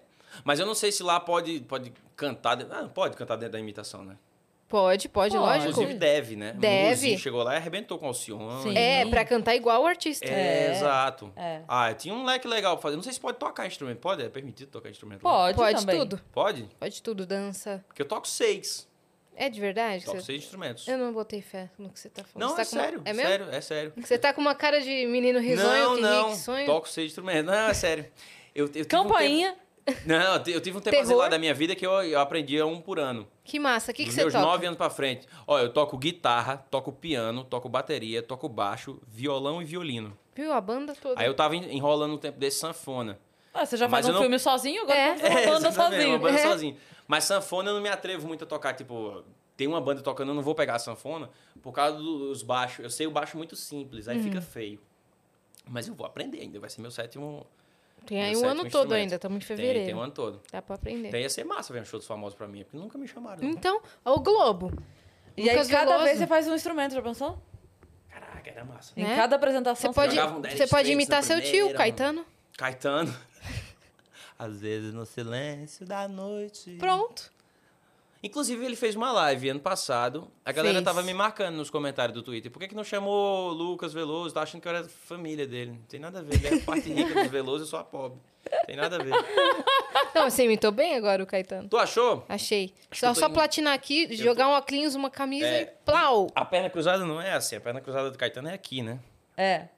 É em cima do joelho. É verdade, É é, aqui, esse ó. vazio do velho. É Eu fico imaginando nós dois. O Globo. O Globo chama aqui. gente. Olha, eu saio da Bahia, eu toco o que vocês quiserem. Ou não. Entendeu?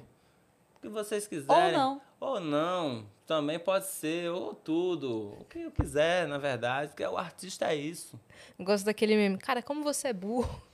Você é burro. Caraca, isso é muito bom. Você é burro. Ai, É, muito ele tem muito engraçado. meme legal, né, velho? Muito. Aquele do, do- Como é? Caetano Veloso estacionando o carro no Leblon, Leblon. Day, né? Você hoje tá completando Foi o aniversário. Caetano? Foi o Chico? Foi Caetano, foi Caetano. Foi Caetano? Caetano Veloso. E é um hashtag gigante, né? Caetano Veloso estaciona o carro no Leblon Day. É. é Nossa, muito velho. legal isso. Mas é. É muito bom, né? E eu tenho, eu tenho, eu acho que por, eu acho que eu cheguei na época do Cris Gomes a trocar uma ideia com ele sobre o show dos famosos, porque eu imito uma galera nada a ver uma com a outra. Eu podia fazer num domingo, ah, sei lá, Mark Knopfler do Dire Straits, no outro eu podia fazer Leonardo, no outro eu podia fazer Luiz Gonzaga. No...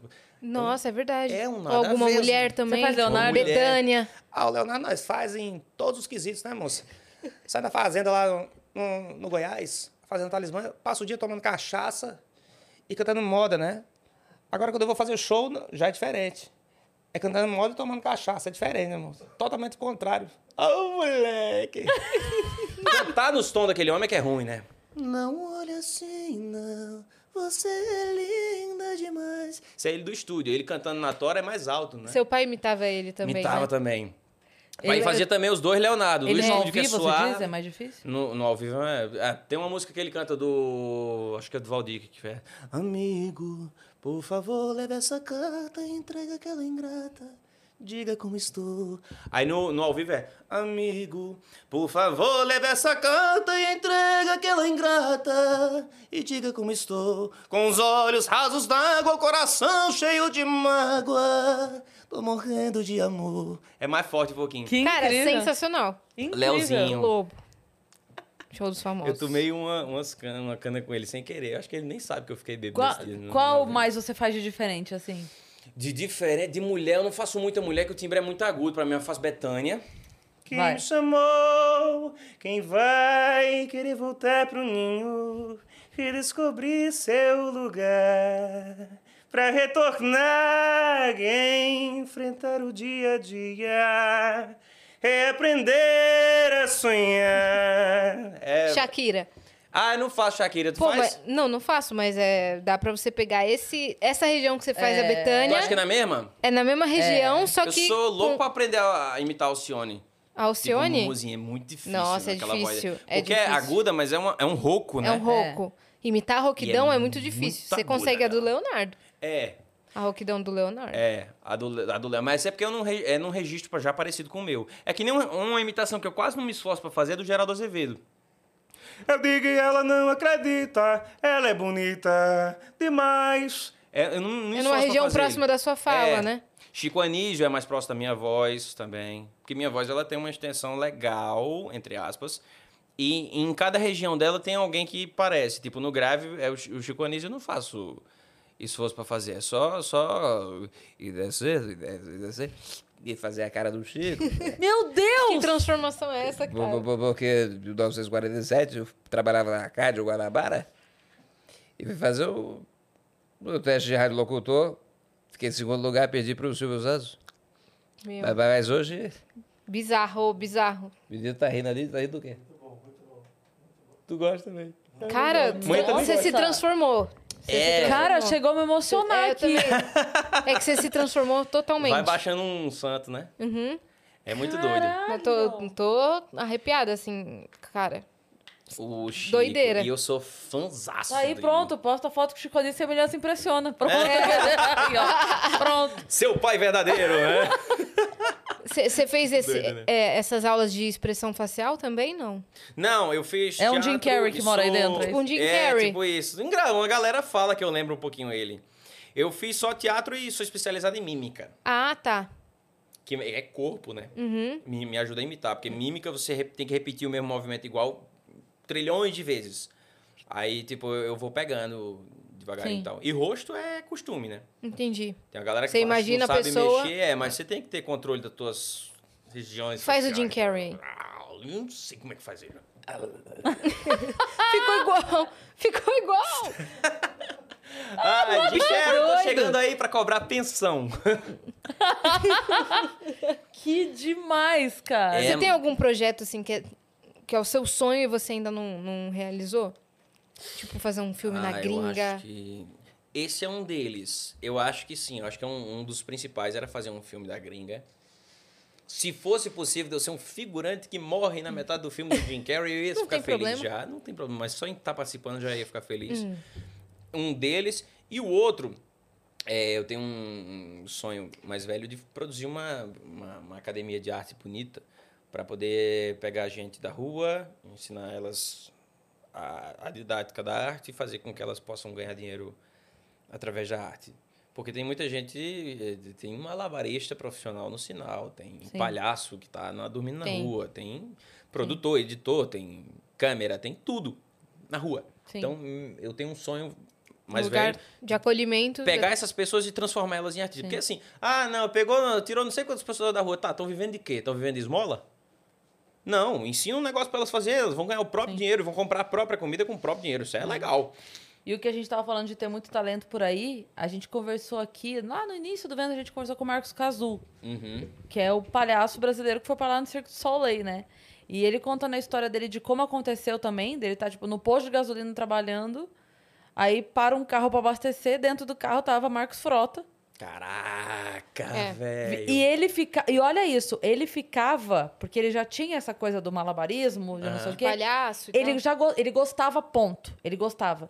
Então, quando ele botava o carro pra abastecer, pra ficar entretendo as crianças que estavam nos carros e tal, ou pra ganhar um troquinho a mais, ele ia pra frente do carro e ficava, plantava bananeira, Sensacional. Fazia gracinha. fazia gracinha. E aí o Marcos Frota parou. Olha isso. Tava passando numa cidade do interior, indo pro circo de um lugar pro outro, parou no posto abastecer, viu ele fazendo. Ou seja, este cara foi parar no Circo do Soleil. Então você imagina, por isso que a gente tava falando de talentos espalhados. É um posto Uhum. É, ou uma pessoa. E ele podia nem ter parado pra abastecer lá, ele podia não ter passado por aquela cidade naquele momento, ele podia estar trabalhando em outro lugar.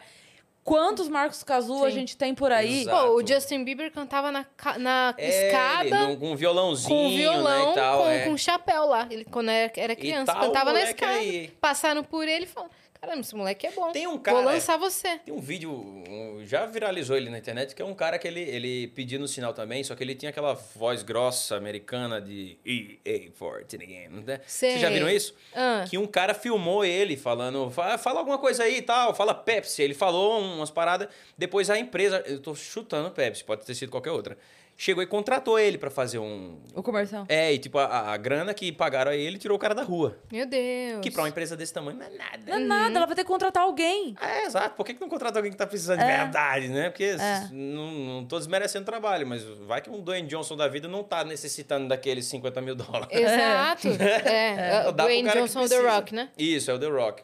Inclusive, eu pareço muito com ele, Verdade, verdade. de físico e tal, né? Verdade, Né? verdade. Aham, Não? Igual, igual. Parece. Igual, igual. igual. Se você não tivesse falado. Ah, quero mais alguma, alguma, mais alguma imitação. Vai, que eu tô. Imitaste, já, já te, você imita também, né? Vamos explorar ela também, moça. Ah, Tem algumas que eu deixei de fazer porque a internet não tem maturidade pra ouvir. Tipo, eh, eu- comecei um tempo desse, no início da, da, da campanha de presidente, eu, eu imitava Lula e Bolsonaro em situações hum, delicadas, né? Eu fazia, tipo, o, presi- o Bolsonaro gay, eu fazia Lula... Enfim. E aí teve um story que eu fiz, que eu fiz os dois fazendo um dueto de funk. Aí foi tanto hate, o que fez do, foi dos dois lados né? Por causa da- das extremas. Que eu nem, lembro que música que era. Acho que era. Perenê, perenê, perenê. Alguém ligou pra mim. Perenê, perenê, perenê. Alguém ligou pra mim. Quem é? Sou eu, bola de fogo, o calor tá de matar. Aí o povo começou, respeita os presidentes. Os dois lados começaram a me atacar. Eu falei, gente, nossa. é, algumas imitações eu vou deixar de fazer. Não dá. Marina Silva nunca encheram o saco. Marina Silva é só você imitar alguém que tá há muito tempo com fome. Como é? Olha, ele é contra as mulheres. Aquela voz tá quase indo embora. Democrática. Democraticamente. Levi Fidelix, que é uma figurinha engraçada, né? É. Levi Fidelix, ele, ele, ele, ele- na, teve um debate desse em 2014, vou, vou lembrar agora o ano não, mas William Bonner tirava o negocinho, aí ele fez assim, eh, candidato Aécio, o senhor vai perguntar para o candidato Levi Fidelix sobre Previdência. Aí ele. Não, era o contrário. Levi Fidelis ia perguntar para Aécio. Aí Levi Fidelis fez. Candidato Aécio, a família brasileira está passando por dificuldades. A moralidade brasileira, a moralidade das crianças na escola. Aí ele fez. William Bonner interrompeu. né? Candidato, o senhor tem por obrigação de perguntar dentro do tema Previdência. Aí ele fez. Ah, candidato Aécio, o que é que o senhor acha da Previdência? Isso não é piada, isso está no Isso YouTube. Vocês aconteceu. digitaram isso, velho. muito, muito E a legal, Previdência, né, hein? bicho? E a Previdência? Como é que tá lá a Previdência, cara? É muito legal. O nível que a gente tem de candidato é muito bom, né, velho? Começa a escolinha do professor Raimundo, né? A- Total, total. o- o- o- Os roteiristas brasileiros não Eu estavam lembro- preparados. falou- Não, não estavam preparados. Você falou isso de coisa que virou meme. Eu lembro que era. Era a Luci- Luciana Genro? Será que era? Que tava num desses debates que ninguém perguntava pra ela? Acho que sim. Acho que era ela, que Acho ninguém que sim, perguntava acho nada sim. ela. Isso. E aí eu lembro que virou nessa vez da internet. A, a- zoeira do momento era colocar assim: a felicidade da Luciana Genro cada vez que a vendedora pergunta se é débito ou crédito. a felicidade da Luciana Genro cada vez que o garçom pergunta se pode ser Pepsi. Ah, tipo assim, que é uma pergunta, sabe? muito Alguém massa, falou velho. comigo, cara. Ah, então vamos responder. É, se você ajeita. Ah, a felicidade lá. da Luciana Genro cada Acho vez que, que, ela. prefiro o débito. É. a felicidade da Luciana Genro cada vez que ela entra numa loja, o vendedor pergunta: posso ajudar? Vai pagar os 10%? Muito massa, né, velho? Eu acho que se botasse, pega todos os candidatos à, à presidência do país e põe no Big Brother. Aí bota a galera pra ir eliminando e na final a gente elege o presidente. O povo ia eleger bem direitinho. Porque a cuidado, o cuidado que o brasileiro tem pra votar no Big Brother Né? é único, gente. É um carinho patriota. De analisar toda a situação, analisar É, a personalidade, analisar, antecedentes é, os criminais. objetivos, Sim. os antecedentes. Não era? É verdade. eu eu acho que se botasse os candidatos tudinho, eu ia amar ver os candidatos todos numa casa daquela. Imagina o jogo da discórdia com os candidatos, a delícia que não ia ser. Tem Não gente que é? não ia participar. Não, Tem gente que não ia aparecer pro debate. Só, não gostei da pergunta, vou embora. Isso eu não vou responder. é, muito bom, velho. Aí eu, eu acho que. Ia é- desmaiar no debate pra fingir que não Exato. Ai, Jesus Cristo. Ai, Lucas, Quem que você tá, quem que você imita? Imita o Didi, você imita o Didi. Ô, da patrona, pecete. Não, sabe... Ai, tem uma, tem uma passagem engraçada de, de, de Trapalhões. Eu demorei para achar a brecha para poder fazer, porque assim, o Didico não era o Didi. O personagem que eu fazia não, não tinha que ser o Didi, porque a gente já tinha o Renato Aragão, e quem faz o, Sim. Rena, o Didi é o Renato Aragão. Aí o cara cópia, que né? criar um negócio, só que eu negociei com ele, eu falei, eu posso usar uma voz parecida? Porque assim, a voz do, do, do, do, anos 80 era. Ô da patrona, pecete, ô, ô, você que tá em casa, ô, eh, né, Júlio Consulto. Era uma coisa mais assim. O Renato hoje é, ô da patrona, ô pecete, no céu tem pão, e morreu. Né? Esse é o Renato hoje. Aí eu negociei com ele que eu ia fazer a voz dele daquele anos 80, parada mais pra cima, né? Da patrona e tal. Aí, ok. Quando eu tava bem seguro, no, outra coisa, essa parada do No Céu Tem Pão é uma história real. Não, essa é, um- é uma história real. Aconteceu, a carta realmente, a criança realmente morreu. E foi o que sensibilizou ele pra criar SOS Nordeste e depois veio a ser Criança Esperança. Então, pra ele é uma parada muito séria. Eu acredito. Só que É a internet que virou vem meme. e queima a história. E é assim... Mas é que não é nem a história em si. É que É o esse, essa entrega, É. essa entrega dele ali, que é no céu tem pão E morreu. e morreu. A história, eu entendo. Eu sou chorona, Lucas. Eu sou chorona. A, a história me comove. mas- É, o problema é. essa entrega, é essa combinação de frases ali, ó. Que a internet pegou e fez funk. É. Você já viu a musiquinha? já, já. A internet fez funk. Então, eu já, eu já, quando eu fui fazer, eu já conheci o funk, eu já eu conheci Você cinco sabia a história. Já sabia, né? E conheci a zoeira também. Então, assim, eu já ignorava essa história na minha cabeça porque eu ia rir. Aí o Gui, Gui Santana, filho da puta, chegou assim pra, no, no, no estúdio com, com o Renato. O primeiro papo informal que ele chegou pra gente assim, pra bater papo.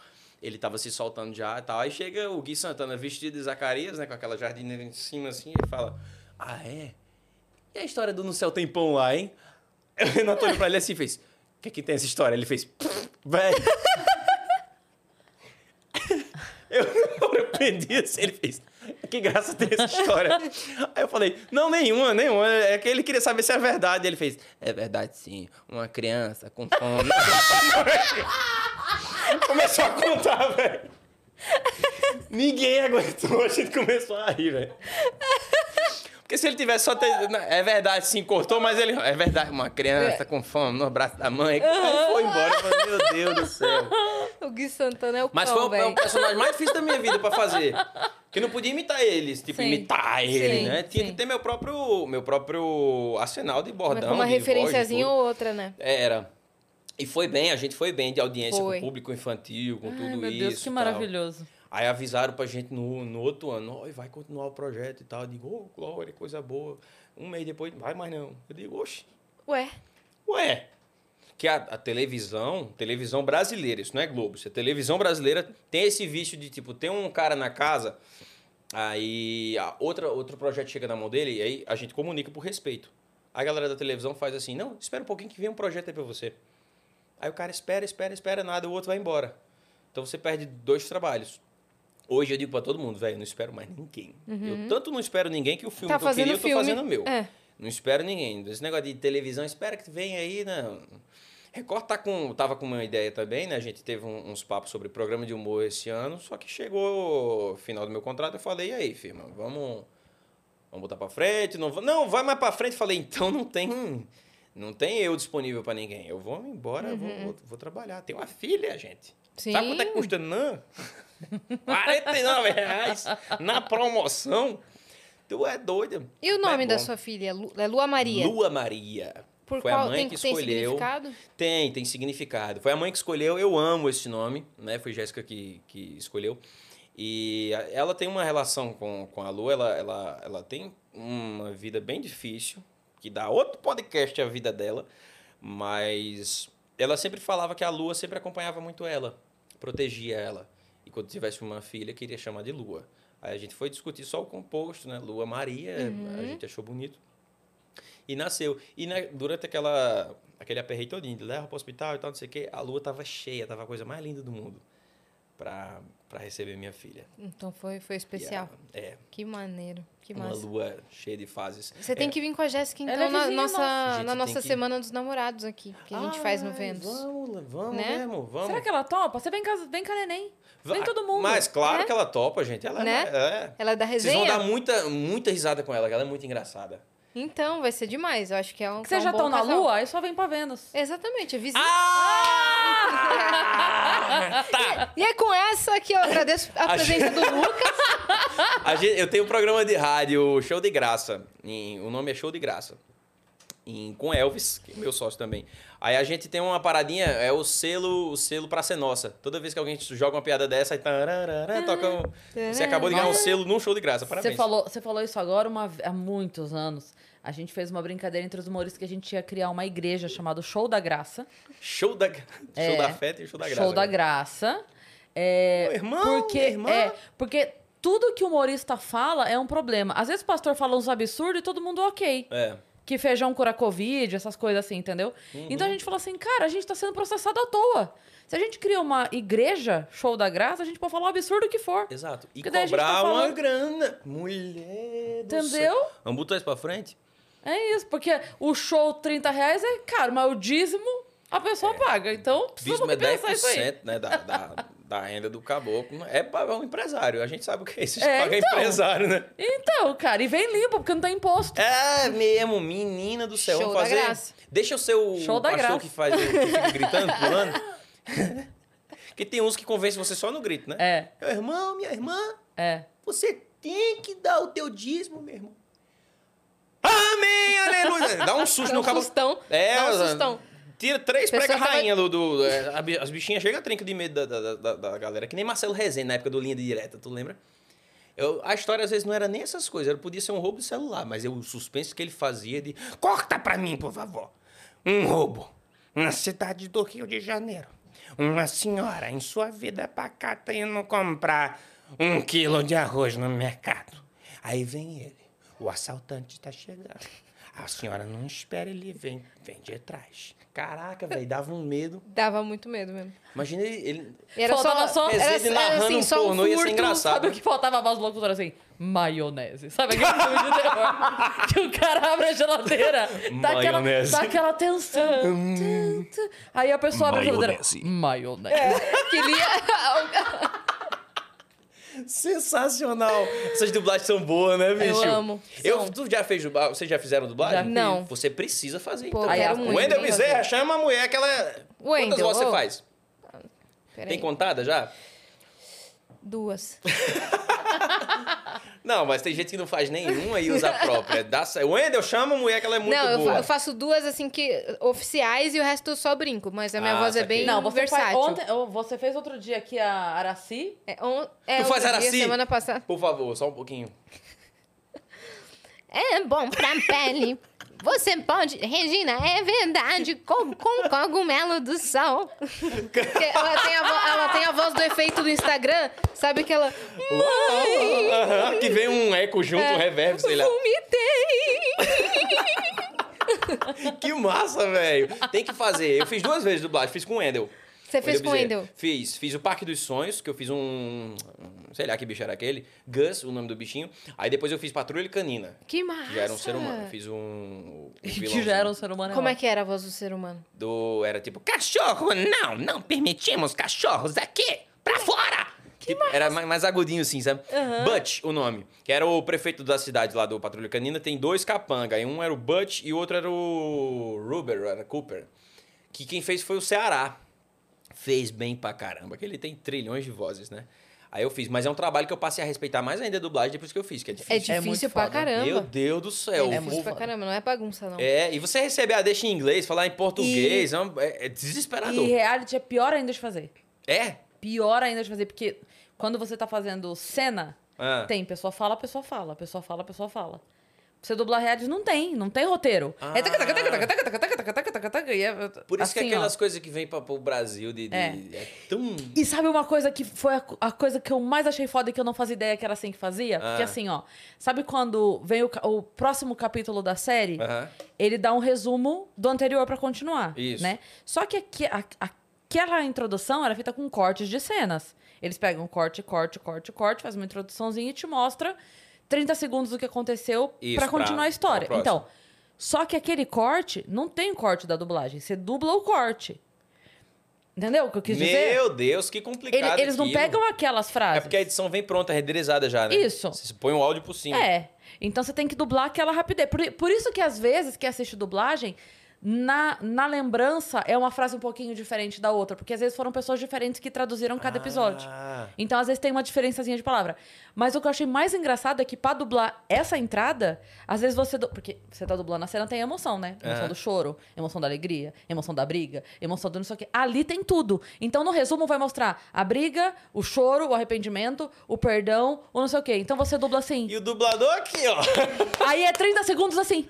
Eu não acredito que você fez isso. Não Ele acredito. falou pra mim que eu falei assim, assim, Quem é? Mas, Sou mãe, eu. eu juro que não fui eu. Tipo, em 30 segundos você faz todas as emoções. Assim, É. No episódio de hoje. É. Aí vai. Pia. Exatamente. Que onda, é muito difícil, né? É. Eu É. achei difícil porque e eu, eu cego, E né? tem que ler ainda, olhar pra É. tela ao mesmo E o- tempo. e Decora e vai na boquinha. Na boquinha. Porque você tem que o máximo possível Outra coisa ruim. dentro. Língua que a gente não tem o hábito de ouvir nada. Porque mesmo que você não saiba, tipo, eu não falo inglês fluente, Aham. mas você tem um contato com a língua, né? Isso. Espanhol, você tem um contato com a língua. Então você razoavelmente entende o falar. Isso. tentar dublar, sei lá, japonês, que é uma coisa que a Anime, gente é. tem. O Wendel falou um que é muito difícil. A palavrinha dele é desse tamanho. Dublar Significa anime, isso é. aqui. Ah, Ele quero. E ele quis dizer, seja bem-vindo à minha casa. É, tipo isso. Seja bem-vindo à minha casa. O banheiro fica ali, pega um chazinho se você quiser. Isso aqui é minha filha, isso aqui é minha... Por isso que ele só colocou. Oi, eu sou o Goku. É pra É! Caraca, velho, faz de novo. Oi, eu sou o Goku. Wendel! Não, é, é que eu não tenho a voz Se rolar masculina. trabalho, eu quero 20% do empresário. É isso aí. Diz, meu irmão, paga o dízimo. Se o show dos famosos te chamar, Olha só! Olha aí. Rápida ela, hein? É, aqui Não, mas a eu, gente eu- fez negócio. Tá aí um negócio que eu queria mesmo fazer. Tem umas paradas que a gente tem vontade de fazer. Sim. Você vai fazer. famosos eram Imaginem a mesa aqui, tá? Não, não façam isso não. Tô Imagina- arrependido. Aqui, Vamos dar aqui, as ó. mãos. É porque já vão cobrar a mesa. É nossa mesa profetizadora. Você vai fazer o show Vai dos fazer o famosos. show dos famosos. Peraí, peraí. É isso. Isso. Batido, né? Ave Maria. Eu tenho vontade. Eu, não, eu acho que, não sei, nunca me chamaram. Deve Mas ser porque vai. eu já imitava, não sei. Chamaram pro dança, eu aceitei com medo já. Hum, No dança, meu Deus. É porque eu, eu não, não iria, danço, não. gente. Eu Eu, sabia iria. que era uma parada muito louca de vários estilos diferentes, Eu entendeu? não danço nada, eu ia ficar morrendo de medo. Mas, ó, eles contratam uma galera, tipo, um, especial, um especialista de cada ritmo. Então, no dia do funk, vai um especialista de funk pra te ensinar a base do funk. O que eu apanhei pra aprender bruto foi samba, que pra mim, sambar é uma desgraça. Imagina sambar com um pé desse tamanho aqui. É horrível. Difícil, eu né? tenho dois pra esquerda, desse, desse jeito aqui. Não dá. Aí o professor, gente, maravilhoso ele até. O cara sambava que era uma coisa. Aí, pra, como eu não, não conseguia encaixar no samba, aí ele apelou pra mim nos passos da gafieira. Que é uma parada mais do malandro, sim, carioca sim. e tal. Aí encaixou legal. E no mesmo dia teve a valsa, que foi a final. Foi uma semana tensa pra mim. Na semana anterior eu tinha concorrido a Prêmio Domingão. Que ganhei. Melhores do ano? Melhores do ano. Melhores. Comprei um terno só pra ir pra lá. Fala, faz aí o melhores do ano com a voz do Faustão. Super Fera! Melhor comediante do ano, bicho! Lucas Veloso! Véi, ouvi isso. Eu entrei com os peitos de pombo Uhum. estufado, a moral de um cachorro em cima da mudança. Eu digo, meu amigo, eu ganhei. Ganhei o prêmio de Que um massa, orgulho cara. da gota. Não, e na semana, eh, tinha sido o segundo ano que eu tinha sido indicado para o, pra o Melhores do Ano. No primeiro ano, eu tava concorrendo com Lucas Luco e com João Baldacerini de Ator Revelação. Ah, tá. Claro que eu não ia ganhar. Lucas Luco com 400 trilhões de seguidor. E, gente, ah, ah, Ele na malhação, mim, né? galera. Ah, ah, ó o peito aqui. Aí, pô, as menininhas pé em volta no cabo. Claro que eu não ia ganhar. Aí que foi pro Velho Chico, que eu fui indicado. Não ganhei, dito e feito. E, e na época, aí, aí foi a, a segunda indicação minha, eu já tava ganhando uma grana na minha carreira. Eu falei, vou comprar um terno diferente, porque o Fausto é cheio de uns relógios diferentes e tal. Vou chique, vou merece. chique. Aí eu fui naquele. Esqueci até o nome do shopping, um shopping bem chique ali na. na- tipo, barra, mas já, já pra baixo, já pra perto do, do Leblon. Leblon, Ipanema, aquela. Aí eu entrei numa loja, tipo essas Gucci, Prada, não sei, Dolce Gabbana, não sei lá. Vi um blazer lindo. Ele era um roxo bonito, elegante, escuro, quase preto. E por cima tinha uns desenhinhos, tipo umas rendas. Linda, coisa mais linda. Eu falei, caraca, velho, eu já tava ganhando uma graninha. Eu falei, eu vou comprar esse blazer pra mim. Vou me apresentar com. Vou me Eu- abusar. Eu sempre usava calça preta e trocava os blazers. Aí entrei na loja, mas sabe aquela moral de comprador? Moral do comprador. Olha o blazer ali. Aí o vendedor disse, pois não, eu digo o blazer. Eu digo, sim, o senhor quer saber o quê? Eu digo, eu vou levar o blazer. Uma moral de quem ia comprar. Bicho, chegou no nível de que eu tava com o blazer vestido já e ele tava com os alfinetes aqui nas costas, assim, botando. E cafezinho, e perna cruzada, e tudo certo já, conversando com o pessoal. Aí me veio na cabeça, Jesus Cristo abriu o céu e falou assim, o imbecil pergunta quanto é. Aí fechou o céu, né? Você não tinha Aí eu disse, meu filho, era. quanto, quanto que é? Aí ele fez, é 17 mil. Aí eu fiz, é, mas é só o blazer. Ele fez, é 17 mil, moço. Aí eu falei, é mesmo, é. Fiz, e tem azul? Aí ele falou, tem não. Eu disse, Pô, se tivesse azul, eu levava a cor, velho. Só fabrica um de cada, né? São peças exclusivas. Bicho, que negócio, cara. Aí eu, aí eu, eu falei, não, vamos embora. Aí eu comprei um terno mais baratinho. Bem mais baratinho, né? Muito mais baratinho. Milão, Milão. É, assim, bem, sabe? Muito diferente. Tinha nada a ver com 17 mil. Aí Não comprei. era roxo, não, era preto. Era preto. Não, ei, era bonito. O, o, o terno do, do, do segundo melhor do ano, ele era tipo prateado. Ah, então Mas não tá era bonitão. latino, não. Era hum, mais elegante um pouquinho. É, latino, você é elegante, tá? Do seu jeito. Mas era mais discreto um pouquinho. E foi, assim, ganhar pra mim foi uma emoção Imagina. absurda. Eu não dormi no dia. Dormi com o troféu na cama. Jura tu, até hoje, assim, é um, é um xodózinho. Porque, velho, é um reconhecimento muito ímpar, né? Uhum, Dentro sim. do meu trabalho. Não teve essa, essa parada de... eh, eu não tava contando piada de pai. Sim. Eu fiz uma obra, essa obra foi reconhecida, as pessoas votaram e eu ganhei, né? Tava concorrendo com o Adnei e com o Helder Rodrigues, do Melhores do Mundo. Caraca. Todos incríveis. Todos Inclusive, ali, incríveis. se fosse botar nível de experiência, porra, eu Todo- tava muito atrás. Não, né? mas eu parabéns. sou desse tamanho perto deles. Parabéns por ter ganho. Você mereceu. Me senti Lua Santana quando eu saí. Ele ganhou 30, né? Lucas, eu, eu- desculpa interromper o assunto, mas a gente vai precisar encerrar aqui contigo. À vontade, Mas a gente meu. agradece demais a sua presença. Você tem que voltar outra vez. Vamos ver se vocês Já, conseguem já voltar vamos deixar pra junho. combinado. Dia dos, dos namorados. É, Na vocês semana. vão voltar. É, Semana dos namorados. Vocês vão voltar a morar aqui, não?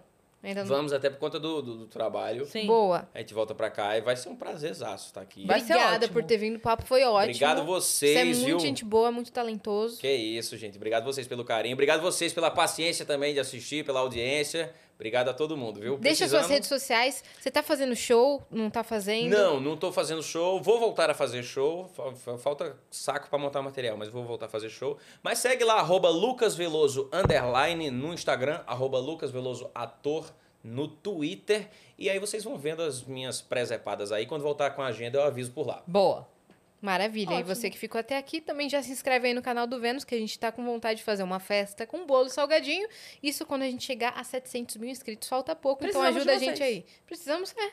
Porque senão a gente não vai comprar bolo e salgadinho. É isso. A gente precisa chegar nos 700 mil. E é isso. Segue a gente também lá no arroba O Vênus Podcast e nas nossas redes pessoais. É isso. Cris Paiva com dois S e As e Assine. Um beijo. Beijo.